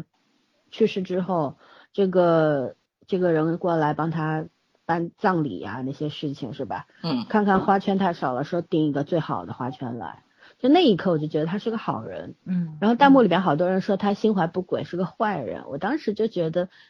就是你要从你要从细节上去感知一个人，其实不难的，因为如果他需要诈骗他或者怎么样的话，不需要订一个最大的花圈或者怎么样，有的是办法。对吧？就说明他心里边其实他很看重这个弟弟，也同情他，包括他一直对那个什么另外一个科长说说，你不要你不要老是针对俊和，然后他跟你不一样，我们也是靠他，怎样？然后他整个状态上面不是那种谄媚的说，因为你是销售冠军我拍你马屁，而是那种我真的是关心你的，只是我们在从事这个行业是吧？对，这个行业是有是不太干净，是有诈骗的成分或者怎么样，但是我们也在在诈骗的同时，其实你说他再做一个不太好的事儿，对对，但是他真的是给了老年人很多的温暖的东西啊，嗯、他提供了一个场所、啊。而且我真觉得一点都不聪明，然后做个秀那棍子竟然没有锯过。呃，那那那一场里边好多第第五集还第六集、嗯、好多人来客串啊，嗯、第六集。对。那个挨棍子那是金炳万啊。对对对。你们知道金炳万吗？我知道金炳万的丛林法则。嗯对，哦、是个很牛的一个户外生存的一个这么一个人。嗯、然后当时那个。卖鸡蛋的不就是那个双门洞的对对对崔爸爸吗？对, 对, 对, 对, 对, 爸爸对，也是。然后那还记得监狱生活里边老大嘛？对 对, 对, 对。还有一个诈骗犯是任昌丁过来客串的、那个。对，任昌丁突然变帅了，感觉他又瘦了，他是瘦了，但是他比年轻的是年轻时候挺猥琐的，你年纪大了有点真有点。突然就被帅到了，是不是你？气质好。嗯, 嗯，对，这来了，你看他客串的都是大咖，其实、嗯、对。蛮蛮蛮好的，所以这个这个剧，你说，我觉得这个是 J T B C 的剧吧？对 ，J T B C 的，嗯，对，也是下了大本的，嗯嗯。J T B C 这两年总是让人惊艳，但是希望能撑到底吧。对，这新编剧实在是后半程老是掉链子。嗯，我我就觉得这个这个剧本，它现在目前六集质量还是。可以，哎呀，别提，千万但是我就怕他自己把自己绕晕了，你知道吗？对啊，如果我希望编剧不要去解释那个手表为什么能达到这样的效果，就你把这个东西直接忽略掉，因为第七集可能就要就要演这个东西了。我真是怕他们他们的编剧了，赶到最后一集还崩戏呢。对，嗯啊，希望新编剧要稳住啊。可能就把老三卡住了，嗯，对他很容易把。对，希望我们刚推荐，回头观众说这是个烂剧，我卡了吗？森森你卡了，老森你卡住了，嗯，哎，怎么又掉了？关键是开始了。对对对，老森的意思应该猜测啊，猜测啊，猜测应该说的就是这个片子，如果说真的是解释乱了的话，那就是个烂剧。咱们刚第六集介绍完，第七集又烂了，是这么个意思吧？对对对对，嗯嗯嗯，好吧，那我们继续下一个。环节，嗯，聊聊男女主的家庭线吧。我觉得这家庭线也是这个原生家庭一个一个重头，对，嗯嗯，为什么会培养出这么两个混不吝的孩子？我们可以聊一下，嗯，还包括男主的家庭，谁谁先来讲讲？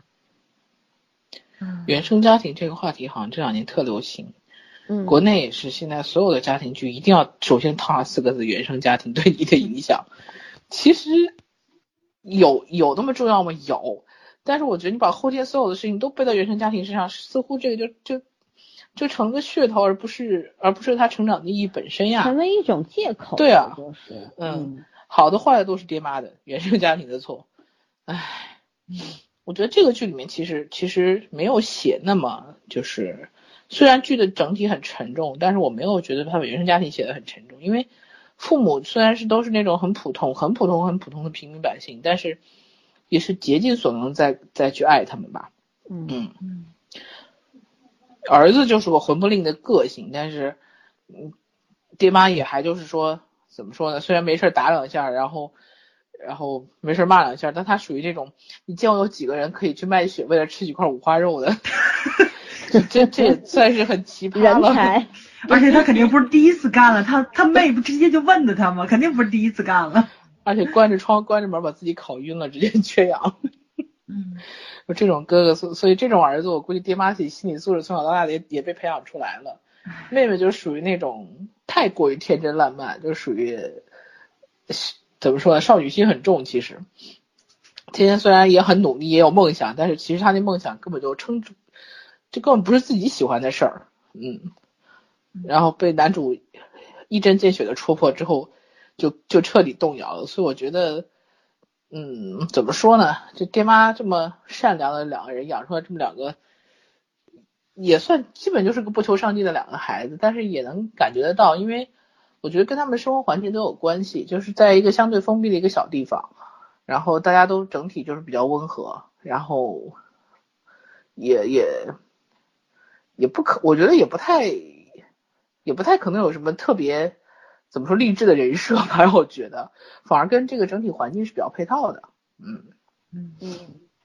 而且爸妈的这种爸妈的他们家正好是也严母慈父型的，对，嗯嗯，爸爸属于好商好量的，妈妈反而是棍棒底下出孝子的类型，但其实我一直觉得妈妈对于女儿还是挺好的。嗯，对啊。我其实是对男主他们家挺感兴趣的，因为呃，我觉得男主的家庭其实就特别好的解释了每一次我们去聊刑侦剧老森都要说的一个话题，就是原生家庭对是对一个人是有影响的，但是你后天经历的事情也是有影响的因素在里面，决定权永远掌握在你自己手里，这个问题每一次讲刑侦剧老森每一次都要说，就讲感情的剧的时候他也要说，因为因为现在太喜欢把原生家庭拿出来说事儿了，就好像所有的问题都是原生家庭，你一辈子对跑不了这个锅，就是不是说你童年时期你的童年阴影你的少年时期经历命运给你的打击就是你成为一个混蛋的理由。 对， 对，嗯，但这个剧我觉得特别好的讲了，因为他那个男主的爸爸跟男主都是被奶奶抚养长大的，但爸爸就是个混蛋，嗯，孙子就是个好人，这就是一个真的还是很上进的年轻人，没错没错没错，对，我觉得这就是一个特别特别好的例子，包括那个奶奶真的很善良，但是奶奶做的一些事情其实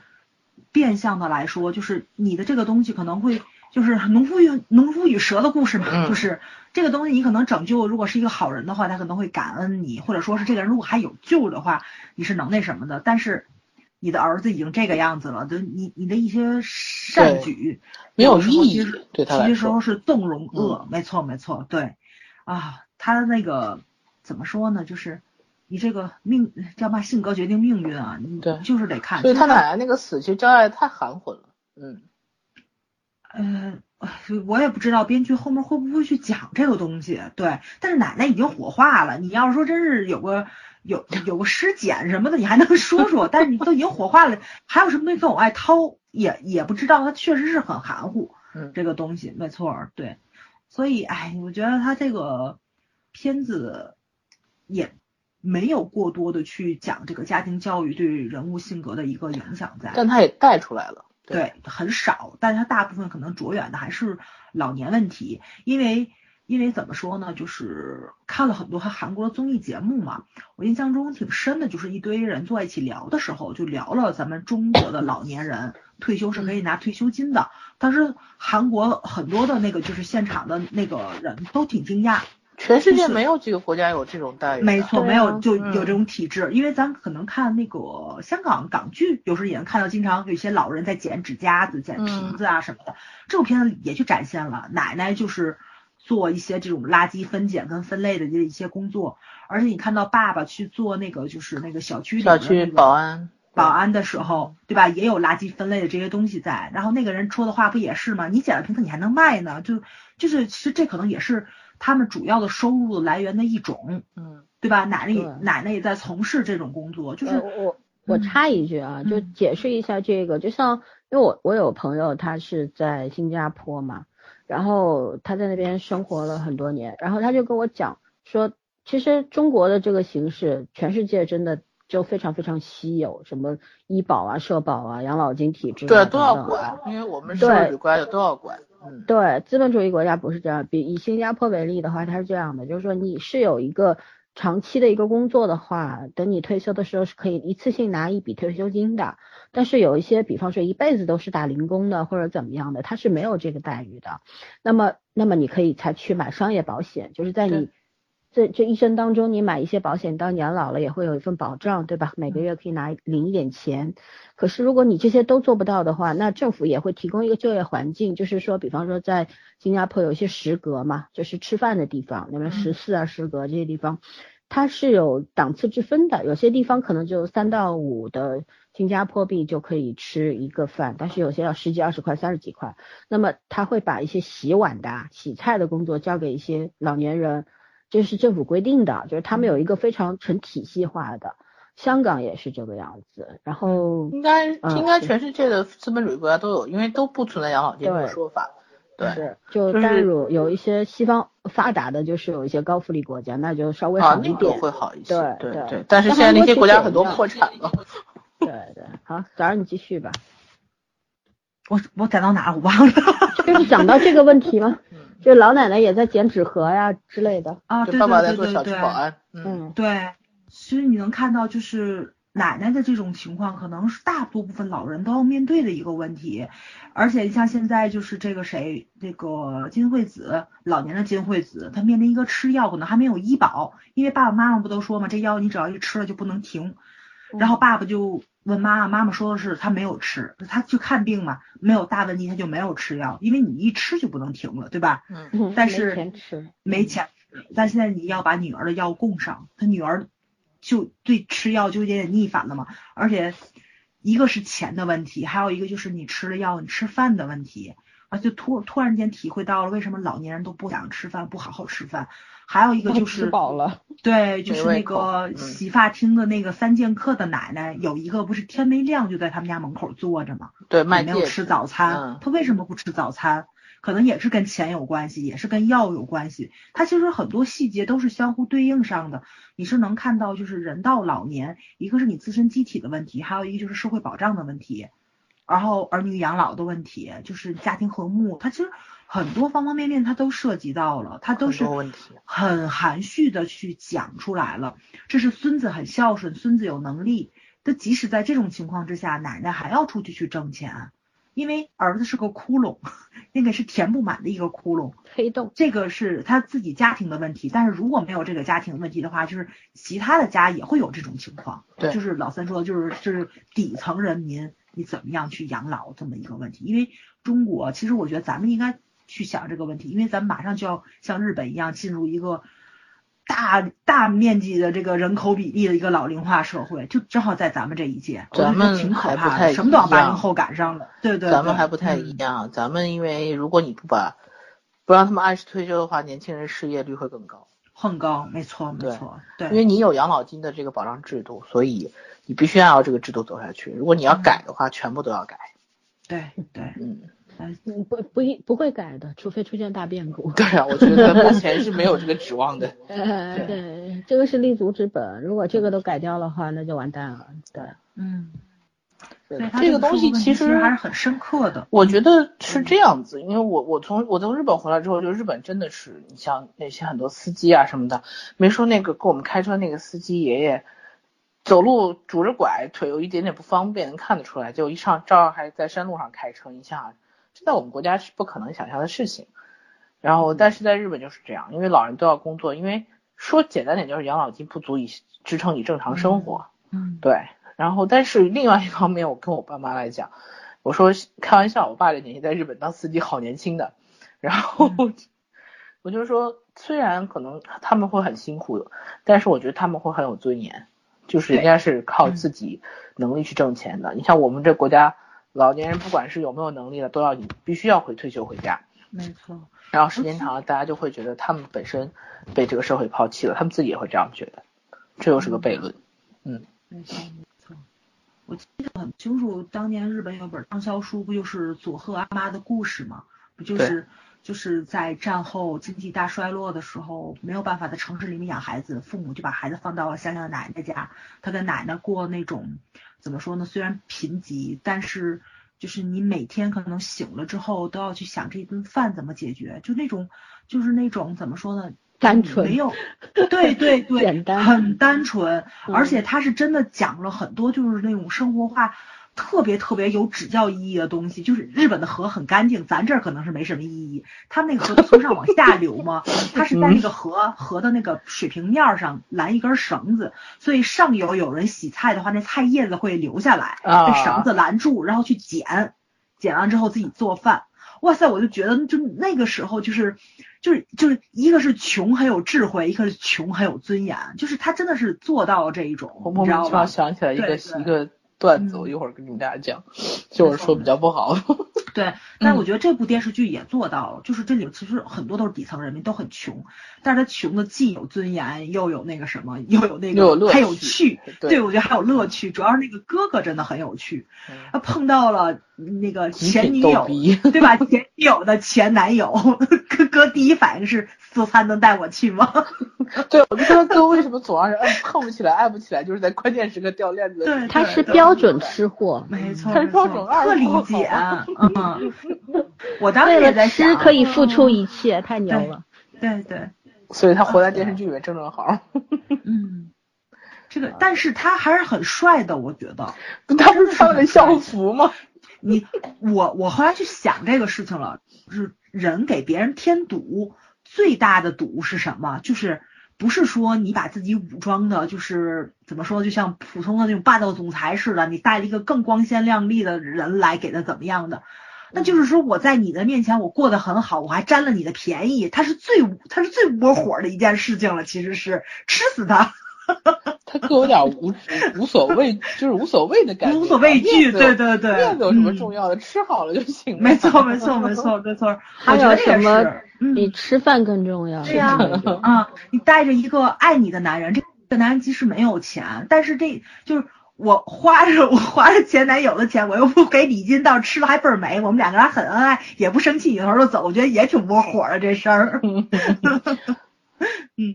他编剧要真这样写话也挺好玩，对，嗯，对，你比方说大家通俗意义上认为那种无耻无耻之徒嘛，很多人会把哥哥这样定义，嗯、是吧？你没皮没脸，不要自尊。可是有的时候你换一个角度去想这个人的话，你会觉得他很有趣。对对，反而就是那些真正无耻的人，就是俊和爸爸那种人吧。嗯，就算虽然我们可以从爸爸身上看到所谓原生家庭的影响，那真的影响大发了，是吧？那我们以前也做过一个采集数据，就是说原生家庭的话，对一个人是这个是集合了，比方说几百万个样本来来说的，得到一个平均值，就是原生家庭对于一个人的影响大概最多也就百分之二十五。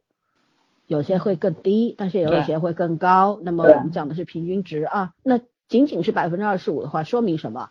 说明它确实没有那么重要。可是为什么会有那些更高的那些指数出来呢？那就是因为有些人他不仅是先天有一些基因里面的问题，有些基因它是会遗传下来的，比方说一些暴虐的那种基因啊，嗯嗯、呃，有一些怎样残残忍的东西啊。但是他在后天他也没有一个自己恢复的一个能力，就有些人为什么年轻的时候特别混，可是可是他长大之后他就突然变得很懂事儿，对吧？对，人需要一个一个转变的契机，以及把你自己改变的能力。可是如果这两个都不具备的话，那就完蛋了，那你就是李俊和爸爸那种样子。然后像这种人，你看他眼中是目中无人嘛。嗯，没有妈也没有儿子，在他眼里唯一的是钱，那他钱拿去基本上就吃喝嫖赌嘛，对吧？就是就是当然这肯定是家庭造成的一些原因，因为从小可能他溺爱他了，嗯，过于溺爱，或者说过于暴力对待他，就两种都有可能性。一个是太溺爱的话，孩子就就会变成这种样子，对吧？不懂事儿，很乖张等等。但是如果是从小是承受一种暴力的状态的话，那么这个人他可能也会变成这个样子，因为他总是被暴力的对待，他长大后会有一种反噬作用在里面。嗯，还有一种可能性是因为他毕竟，你想李俊和他是他妈妈不在了，他说他跑了，呃、跑了，嗯，然后他一个人过来找奶奶的，然后说明什么呢？可能父亲也曾经有过变好的打算，但是因为婚姻的或者是爱情出了问题，对他也是一个重大的打击。所以一个人如果得会变成一个样子，然后长久维持这个状态的话，都是有很多很多各种各样的原因的嘛。对，嗯。但是为什么李俊和没有呢？对吧？我们可以在李和李俊和李俊和最恨的是什么？他当时在第六集当中，女主就是阻止在梦里边阻止他自残自虐，是吧？他自残的目的是把他爸赶走，然后诬告他爸爸。这这行为显然是不对，是是犯法的。然后，然后就因为自己当时的一个错误的决定，导致他后面连记者都干不成了。然后他最最大的困境是因为他看不上自己了，他觉得我跟我爸有什么区别吗？嗯、哦，大家本质都一样。对，我不愧是他的孩子呀，所以我也是这么个玩意儿，就那种自己知道坎儿过不去了。可是，呃。我觉得就是你为如何去拯救自己，那个梦，那个同梦，男女主同时进入那个梦，那个梦境就是一个拯救的契机，就是李俊和突然，嗯，他一定会变的，在第七集开始，因为，因为他会他会明白有什么方法，如果重来一次的话，我会怎么选，嗯，是吧？就是对，嗯，呃，对，然后虽这个奶奶虽然。奶奶真的是一个很有智慧的老人，包括她选择自杀，我觉得她其实你你想，这中间还有一个梗，就是奶奶在去世的这一天白天，她不是回来，然后那个俊和跟她讲你要开暖气，然后我去上班了，对吧？嗯，奶奶去哪儿了呢？我觉得这个梗还没有交代，说不定这就是她自杀的原因吧。但是。他爸爸过来要保险金，对吧？俊和一直没说保险金有没有，嗯，要真是没有保险金，可能就是自杀，还真是。嗯嗯嗯，对对，估计会有梗埋在里面。对，是肯定有梗，因为奶奶去哪儿了，嗯，这个没有揭开。我总觉得奶奶手当时他看他那一眼，他手里攥了什么东西。嗯，反正但是看不清，镜头太昏了。嗯，现在不知道是怎么回事儿，可是我我就觉得。呃，怎么说呢？就老人其实不管为什么自杀吧，他也是为自己当年做错的事和现在做错的事。他现在对孩儿子的这种纵容，他深深的伤害了孙子。他也知道，他一直不忍心把这个儿子弄出去，然后让他孙子这么多年，你看每一年都在不同的地方上学，这对一个孩子来说伤害太大了。他对于父亲肯定是深深的痛恨，是吧？尤其恨不得弄死他的那种，更那个什么了。对，是，所以说这奶奶就也会有那种我没有没有办法保护我孙子，我活着反而是给他添乱那种，对，自责在里边。有的时候这种这种一旦走不出来的话，那可能会觉得我反正年纪也这么大了，我就不活了吧，也也会有这种状态在里面。可我总觉得奶奶的死没那么简单，对对，都不知道后面要怎么写。对，然后嗯，然后讲讲女主的家庭的话，我你们俩反正也讲的挺多的了。嗯，我觉得其实女主的父母这两个设定还真的蛮奇妙的，就是那种什么叫什么虎妈什么爸来着，猫爸啊猫爸这种这种设定在中国也蛮多的，是吧？女人能顶大半边天嘛，嗯，然后在家里边承担了一个凶神恶煞的角色，就红脸白脸嘛，对吧？对。可是在这里边，我觉得这两个孩子，对吧？性格这么的，其实兄妹俩有一个有一个共性在身上，那种傻乐观。你包括女主其实也一直是傻呵呵的那种，她没有出事之前，她其实活的，虽然她心里边有很多不爽，是吧？自己对自己的前途渺茫的前途也有很多的绝望等等，可是她整体她是一个很乐观的一个状态，就是嗯，反正天塌下来有个高的顶着那种状态了。可是怎么说呢，能够培养出这样的孩子的话，那爹妈你别看他妈是这个样子的，可是我觉得他妈身上一定有孩子身上的共性，但这片子里边还没展现。包括你像爸爸的那种温情，我觉得他儿子会变成这个样子一定不是他爸影响的。嗯，因为在这个家里边，这个儿子其实是属于配角的状态，远远没有女儿那么受重视，因为他一直挺混的，上完学也不好好工作，也不就业，什么也干不了那种。对，一个家庭里边总有这么一个混不拎在里边，然后父母拿他也是一点办法都没有。但是父母为什么不把他赶出门呢？对吧？对吧？为什么不把他赶出门？就像他妹说的呀，就是你就算全世界人都觉得你是傻的，我也不会认。但是是，但是对，在关起门来，咱们俩自己算自己的账。对，哪怕我吼你吼的山上山下都听见了，可是那也是我们家里的事儿。对，一旦别人来说你的话，我就容不下那种指责，是吧？你们凭什么说我们家的孩子那种？所以，嗯，这也非常东方式的一种父母的那种心理。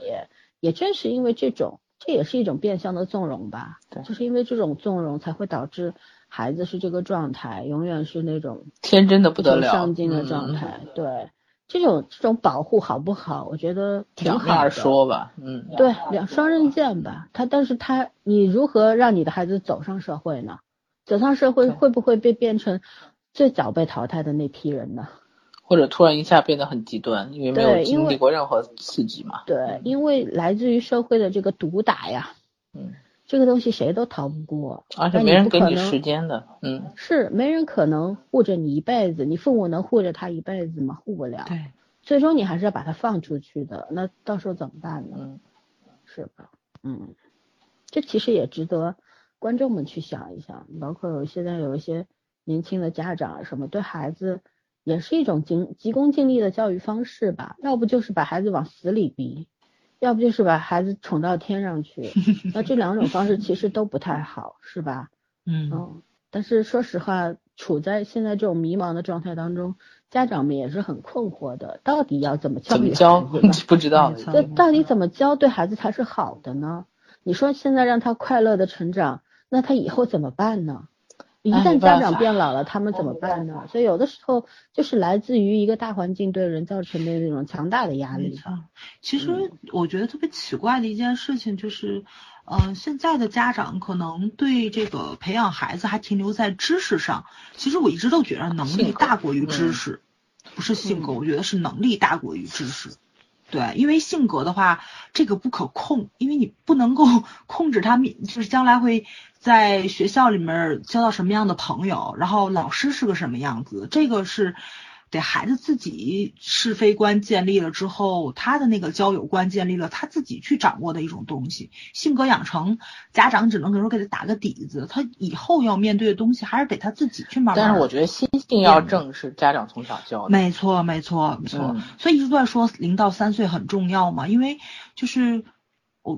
能力其实都是这个时候培养的。你我我到现在都很奇怪，就是五岁了还有孩子不会用勺吃饭就必须家长喂这个问题其实这个这些东西都是能力，都是能力，但是哎，我觉着怎么说呢，就是就家长觉得我们家孩子会背一百首诗比他会吃饭这个事儿要重要。嗯，好吧，但是会吃饭这事儿说是有什么值得炫耀的，会一百首诗出去才值得炫耀好吗？就是这么个理儿啊，就是这么理儿，对对对，就这么个理儿。嗯，好吧，我们差远了，我们来聊回感情线吧，男女主感情线。其实这没没什么好聊，聊也聊完了，对对，嗯，对，嗯，但是我还是从打心里希望他们那女主能够变回来，让两个人好好的谈一场恋爱，对吧？你知道，就是我其实我特别特别特别让我难过和煎熬的是什么？因为这俩人，你看我们平时看的，哪怕都说韩剧是造梦的机器，是吧？是女人的春药。嗯、你总是在痛苦的现实里边看看韩剧，就是为了得到一点点释放，对吧？从别人的身上弄点阳光啊什么的。然后在这个剧里边，男女主是一个比一个惨。他们俩当时在小酒馆里面比惨的时候，虽然你会听听得挺就哑然失笑，可是仔细想想的话，就觉得这这就是真正的生活在最底层的人民的一个生活写照，是吧？没有最惨，只有更惨。那么这样子很惨的两个人在一起的话，你不让他们给他们一点希望，不是太残忍了吗？就所以说很希望编剧能够这个啊，这这个给点弄出点良心来，编剧能够展现一下他的良心，让男女主最后能够能够真正的谈个恋爱在一块儿。不要老是在梦里边谈恋爱，那太残忍了。因为你知道，就有句话讲说，你你在冰冷的生活里边，可能爱情啊、友情啊，然后才是你人生唯一的希望吧，就是那种，嗯、对吧？你说他们俩还有什么可失去的吗？都没了。对，那都失去了，是不是应该也得到一下呢？对我，我真的很就是我的大叔够惨了吧？但是我的大叔不管怎么样都还是后满满的有很多温情的东西在里边，但这个剧真的我觉得有时候看的就感觉你掉在冰窟窿里边，惊心，没错，对，就那种冰窟窿里边、嗯、特别凉，心里哇凉哇凉的那种感觉，嗯，没希望，就那种感觉。你看罗曼史的时候我是很开心的，只有时间最珍贵啊，对，就觉得罗曼史虽然女主挺惨的，可是她不是也是她都慢慢的在得到吗？没错，嗯嗯嗯，对，好吧，那我们再继续聊一下个人生活状态解析，其实也说完了，嗯、对吧？对，每个人其实是、嗯、归归根结底一句话，你今日种的因就是未来你的果，因果关系。对，这这个不得不迷信的讲一句因果论了，就真的是这样。男主如果不是当初的一时冲动，今天也不会在那卖假药，嗯、对不对？女、嗯、女主如果不是因为要救他爸，也不会变成一个老年人。就有很多的东西就一环套一环，生活就是这个样子的。嗯，好吧，我们聊聊最后一个跟就在跟现实有关的问题吧，就是因为这个耀耀眼这个剧啊，在韩国它的口碑是非常好的，我也看了一些韩网的网评啊什么的，大家都说这是一个呃现实题材的一个作品，就关注老年人嘛，老年生活状态等等。啊，但是为什么我们在中国反而虽然豆瓣评分有 八点五， 可是我们也看到很多的恶评，最让我觉得无语的就是弹幕里边那些那些攻击，你知道吗？就是说我不想看到这个老太太，我看到她好烦，为什么还不让男朋友跟女主谈恋爱等等等等等等等等，而且每一集都说，每一分钟都有这样的弹幕飘过，你知道你们这些看剧喜欢看弹幕的人，我不能理解。不是，我一般第一遍我都我是不开弹幕的。嗯，我每一遍我我会我会第二遍会着重看一下弹幕到底怎么说。你知道每一次，其实我们经常讲弹幕这个事儿，包括微博上那些评论这个事儿，我们讲过好多次了吧，但我今天还跟群人说，嗯、我说如果咱们讲一遍没用，那咱咱们就讲一百遍吧。对，就哪怕只要有人愿意听，那那就可以了。其实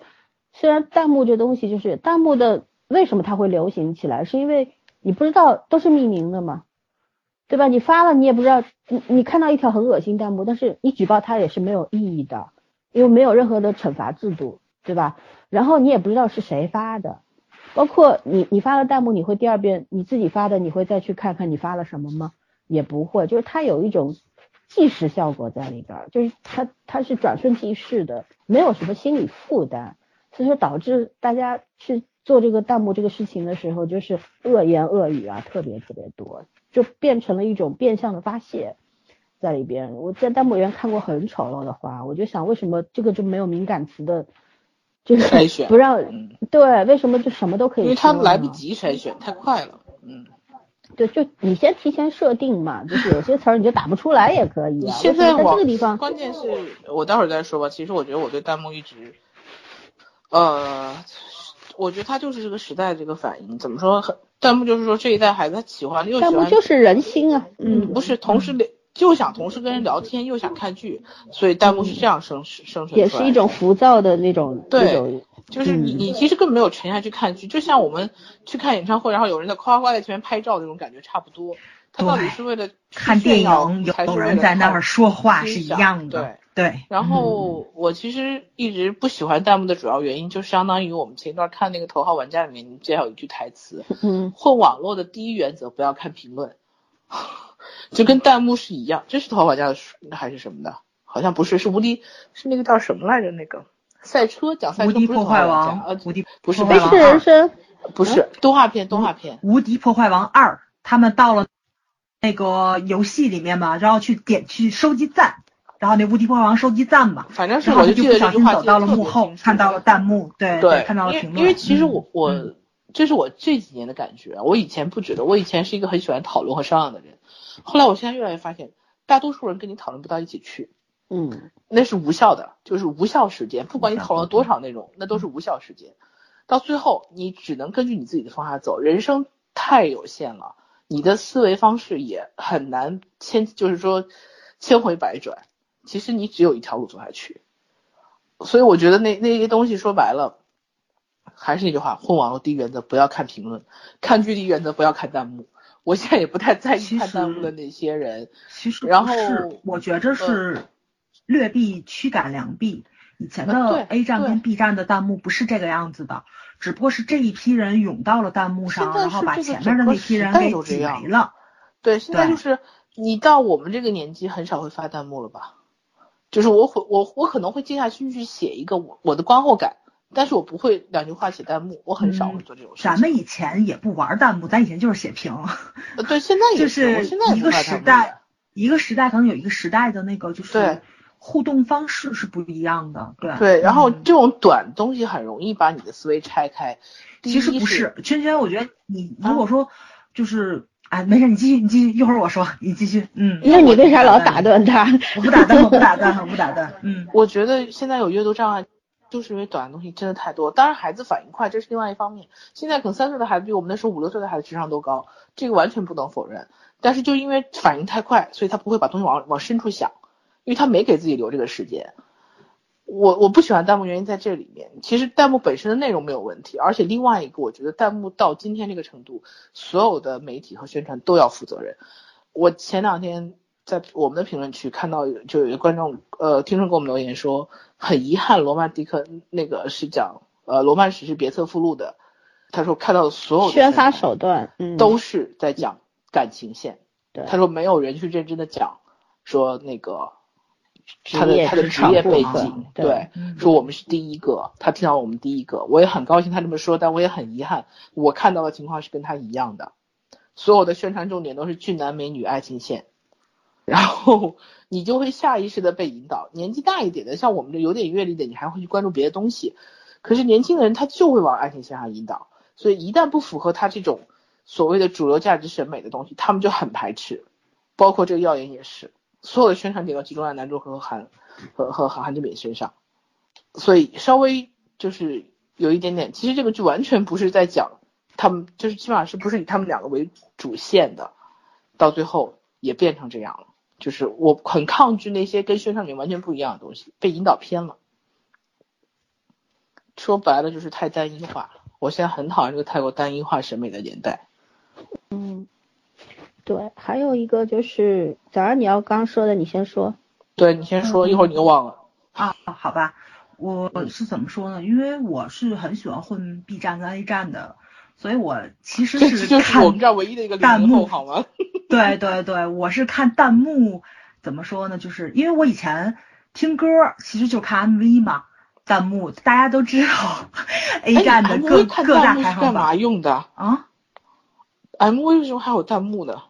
我感觉打开心田，你们不知道网友有多牛吗？所有的英翻中，你知道吗？都能给你用中文发的是英文的音，然后给你写个故事出来。真的，弹幕很厉害。其实是是怎么说呢？是它是那种另外一种艺术创作方式，就是我可能是借助别人的一种发散式的一种，你比如说像 M V 呀、啊、像歌词啊，对对对对对，表达我自己要表达的东西。然后比如说或者说是。弹幕排成了花，然后它直接出图案，你你明白啊？就甚至于比如说咱们看那个柯南的话，这是凶手，你掉个箭头，就就他们这种就是那种很讨厌的那种互动，其实是挺吸引人的。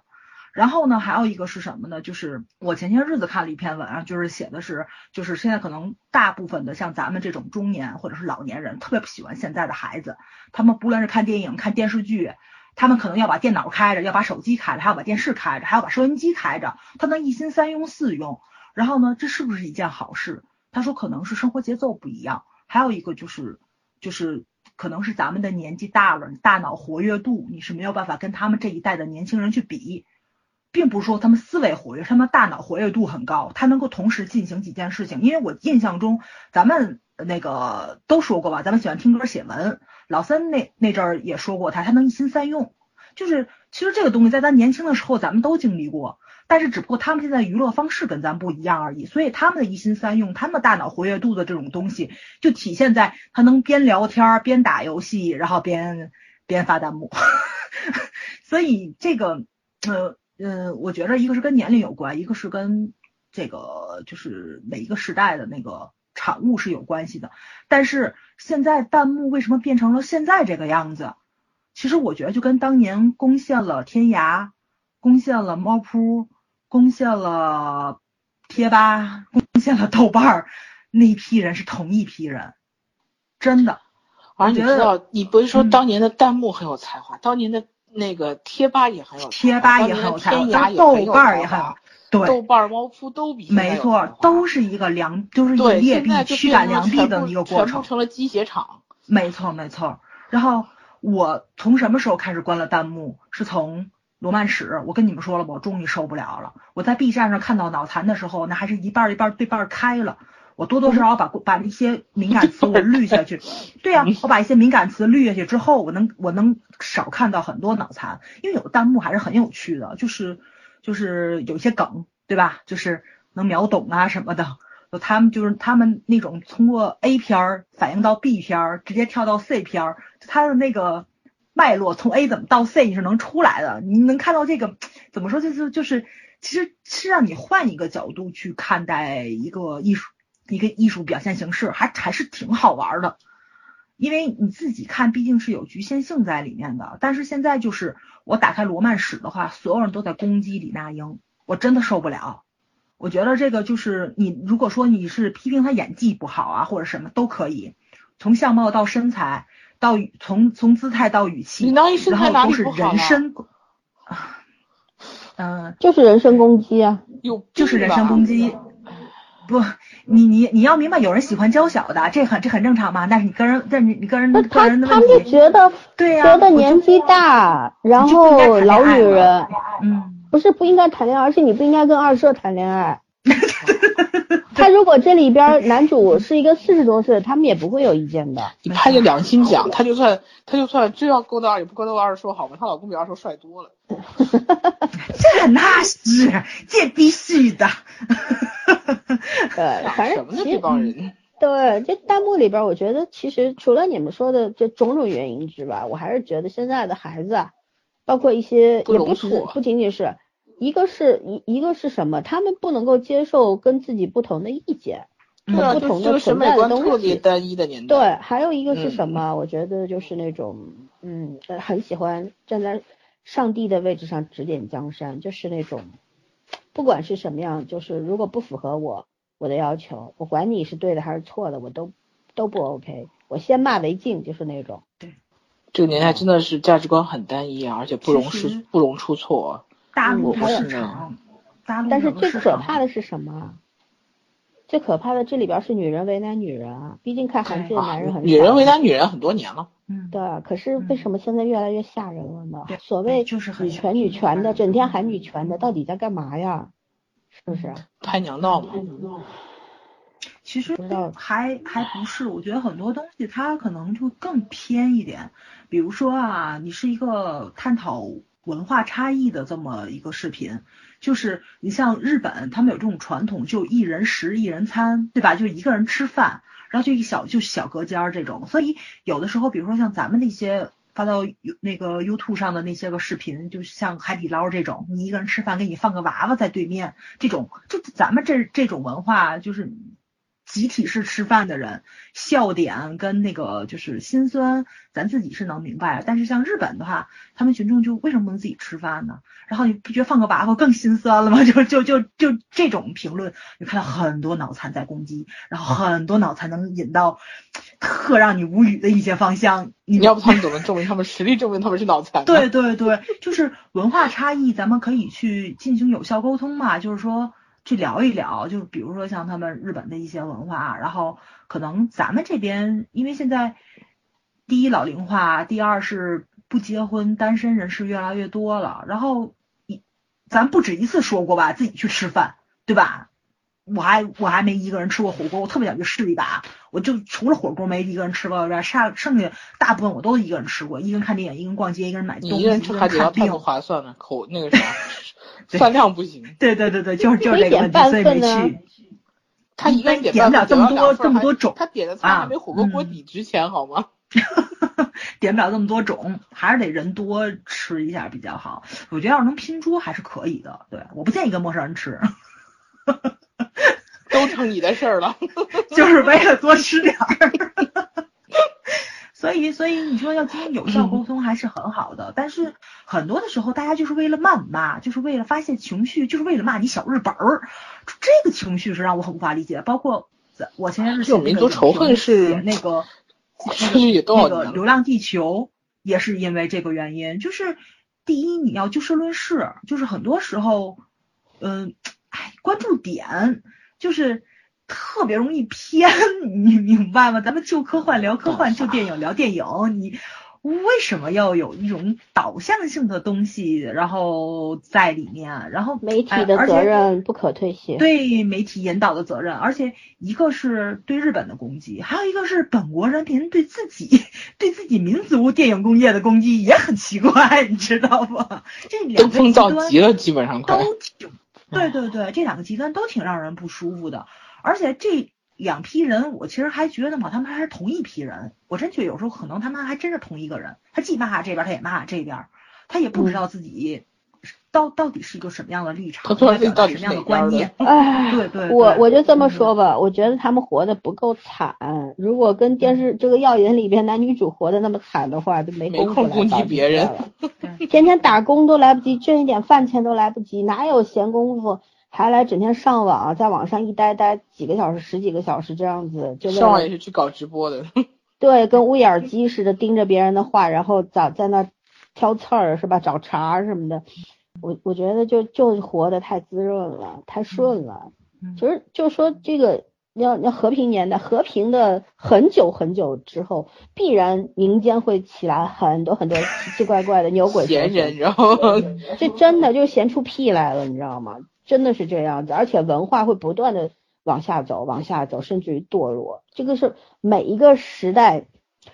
就是不可避免的下下行期。对，嗯，你你去看好了，就你可以去研究一下这个曲线、嗯、是这个样子的。对 对, 对，嗯，但是也有一些例外嘛，因为像比如说像美国那阵刚刚兴起摇滚乐的时候，那一批人其实就比较奉行就是那个艾薇儿那个话嘛，就是我抽烟，我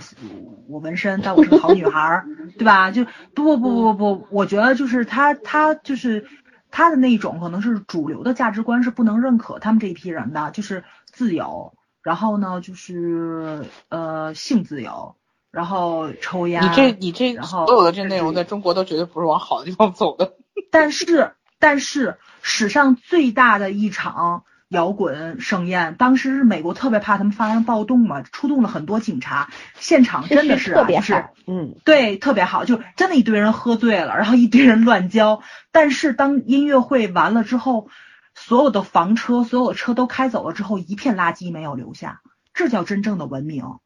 这是真正的文明、嗯、就是我自由，但是我的自由不能破坏别人，对吧？对对，嗯，我们可以在一个小范围内做我们自己愿意做的事情，但是你不能破坏整个社会的一个基调或者怎么样。社会容许多元多元化，可以容许你做一些主流价值观的事情，呃，否否定的东西，但是这是一种包容，对吧？那你你怎么样去在这个社会当中去找到自己存在的那个价值，这个也很重要。但是这种文明啊，离我们实在是太远了，真的很远。我我。我昨天在抖音上看到一个视频，当然这是两两个小姑娘自己做的啊，挺有指向性的，就是说一个女孩在给自己抹唇那个口红，旁边一个女孩阴阳怪气的说你化妆多少年了，那姑娘就说十年了，她说如果你十年不化妆的话，你就能买得了买得起一辆玛莎拉蒂。然后化妆那几姑娘问她那你化妆多少年了，那姑娘说我不化妆，她说那你不化妆你的玛莎拉蒂在哪儿呢？我当时就觉得挺逗，你知道吗？特有意思，就就觉得就是这种东西，你看虽然抖音这个视频就几十秒钟吧，但是我觉得你看下面评论区，我特地去看了评论区，有的人就看明白了，就觉得你看人是不应该带着偏见的，不化妆就是好女孩，化妆对化妆就是坏女孩，因为那个不化妆的姑娘还说了一句说化呃不化妆的都是好女孩，就还这样说了一句。当时就评论区很多人都都在讲，但是也有人在说对啊，不化妆才是好女孩嘛，天天打扮的妖妖妖里妖气的能是好女孩吗？对，很多人在写这个。其实我看抖音很注重看评论区，我有时候觉得人家说，我有个好朋友说你你为什么会看抖音，我说我看抖音可能那个目的跟别人不太一样，我我总是带着我的职业使命，总是在研究一些这个社会上面的一些奇怪的现象。嗯、但但是真的觉得看到这些评论区的时候，我就会去分析这些人为什么会这么说，然后为什么有这样的言论存在。那么整个出于这个社会大背景的话，是为什么这种言论为什么又站得住脚？为什么有很多人去赞同它？我觉得我们要去思考的是这些东西，没错，对吧？对啊，造成这些原因的。原因是什么？造成这些言论的原因是什么？这个才是我们要去好好思考的东西，然后你才能够去避免，对吧？去预防，不要去做那样子的人，嗯、是这样子的。嗯，所以我我看弹幕也不是说为为了看，今天一群里边特逗，有个姑娘说，都不看弹幕吧，我觉得很寂寞，一个人看剧。都开了弹幕吧，我很生气，很生气，对对对，我都要笑死了。嗯、但我不是因为寂寞才要看弹幕的，我有的时候开弹幕，我就是我虽然很生气，但是我还是想看看，其实弹幕里边好的言论和差的言论，它比例到底是多少？有的时候就比如说你看那个电视剧，可能关注点是不一样的，那个弹幕如果关注点跟你一样，你会特别开心，对吧？那个感觉也是很好的，也是就是笑点抓的是完全一致的那种感觉。嗯，对，弹幕其实也是任何就这样一个一个非常即时性的一个东西。其实也算就像一个社会的缩影一样的，它里边每个人扮演着什么样的角色，他如何为什么要去扮演这样的角色，而或他是主动的还是被动的，其实这里边还挺有讲究的。有些人他就是脱口而出，有些人只是在扮演一个他觉得很有趣的角色而已，每个人还是不一样的。嗯，对，但是但是我觉得你去看一些丑陋的现象，不就是为了防微杜渐嘛，就是为了告诉自己我不能这样，对吧？觉得它还是会起到一些好的一些作用的。可是绝大多数人能看到这个吗？看不到。绝大多数人会觉得哇，这样很爽哎，我也骂两句吧，就这样。嗯，对，这个对，老邓说太对了。嗯，这就是恶性循环，就导致这个社会现在越来越奇怪。然后有的时候我，但是我发现一件好比较有意思的事，就是微博。你看我们差不多前年去年的时候，微博上这种分帮立派，然后互相谩骂，这种是非常吓人的，是不是？现在还是。但是我觉得很是很是，但是有一些些不一样。你知道微博上有一个人叫什么什么什么木子杨洋，就这个、嗯、这个号啊，他是专门在各大的热门的这个微博底下就是占头条的置顶的那种，就是他他就是上去骂人的，别人说好他就骂不好。就博眼球嘛，别人说不好，他就他就点好，他就说好的，就是所以导致后来所有的人，他那一条下面就会有几千个回复，大家都在骂他，说他脑子有毛病什么什么的。那这种这种虽然他他的目的就是博眼球，你知道他的粉丝有上百万哦，就很多人关注他不是吧？不是，人家关注他不是因为喜欢他，而是要看他到底在说什么。对。这不就跟当年那个于正他们搞那种雷剧是一样的吗？嗯、你被雷的里焦外嫩，但是你就是很想知道他后面还能雷成什么样。里焦外嫩，老子你傻了！里焦外嫩这是个学问，你知道吗？外焦里嫩，好吧，对，口误口误，这里焦外嫩也也不太好，不太好实现哈。这这这这就是微波炉打了，这是。其实我我觉得是什么，就是其实这这这个跟人的一个跟心理学还是有很大的关系的。就看到这种现象的时候，我觉得就很多路人会觉得就看一看热闹就完了，但但我会去想为什么他们要这样做或者怎么样。所以，但是我营销手段现在有很多营销手段，就是就是其实就是心理学上的一些心理学效应。是、嗯、也对，因为毕竟也有营销心理学这门课，对啊，对吧？每一种现象，心理学是通过分析现象而产生的，而不是先有心理学才有现象的。嗯，只要这样来讲。然后呢，就是但是微博上有我就要讲有一些好的东西存存在，虽然就是有一些恶劣的一些东西，比方说什么明星出轨啊或者怎么样，以前大家都是先骂嘛骂，先骂为敬。现在有很多人会说，我等一等，我等真相。我再等两天，我再等三天，就这样。反转。我觉得其实就是一个过程，你你需要一个沉淀的过程，而且要相信人是有智慧的，不是低等动物。大多数的人他他还是会有明辨是非的一个能力，但是他需要时间去积累，就是这个样子的。所以我们其实今天这一段跟韩剧没有什么关系，对吧？但是其实也有关系，因为这关系到观众的素质。我觉得现在国剧很差很差，其实跟观众素质比较差也有一定的关系。嗯，嗯，这真的是一个相辅相成的恶性循环。但是，但是我们在看一些好的作品，别国的作品的时候，我觉得你不要，你要把国剧的那一套东西给扔掉，你重新去，就是多一点耐心，然后呃，不要急着去去评论或者怎么样，多一点耐心，你看看它这个会怎么发展或者怎么样。其实对自己是有好处的，对吧？对，嗯嗯，对，好，就这个，我就就就就是特别要拎出来讲的，其实就是为了讲这些。然后希望我们的听众不要做那个讨人厌的人，然后能够做可爱的观众，就是这个样子。嗯，反正观如果要演后面。不贪的话，不烂的话，那我们还会再讲，会做第二期，对对，会讲第二期。尽量不要烂吧，我还是希望它能有善始善终。对，因为今天我们关于一些细节部分还没有讨论，嗯、然后希望在余下的十集当中有更好的东西展现给我们，那我们就再来讲给大家听，好吧？是的，嗯嗯，那那就这样好了，拜拜。呃，再插一句话，嗯嗯，很可惜我们是音频节目，不然我想。我刚才那一段有没有人要发弹幕？对啊，其实没有啊，喜马拉雅可以发弹幕啊，可以的吗？啊、欢迎大家一会儿发一下关于李娇万的那个做法啊。回头我做一个给你们吃。好了，那我们说晚了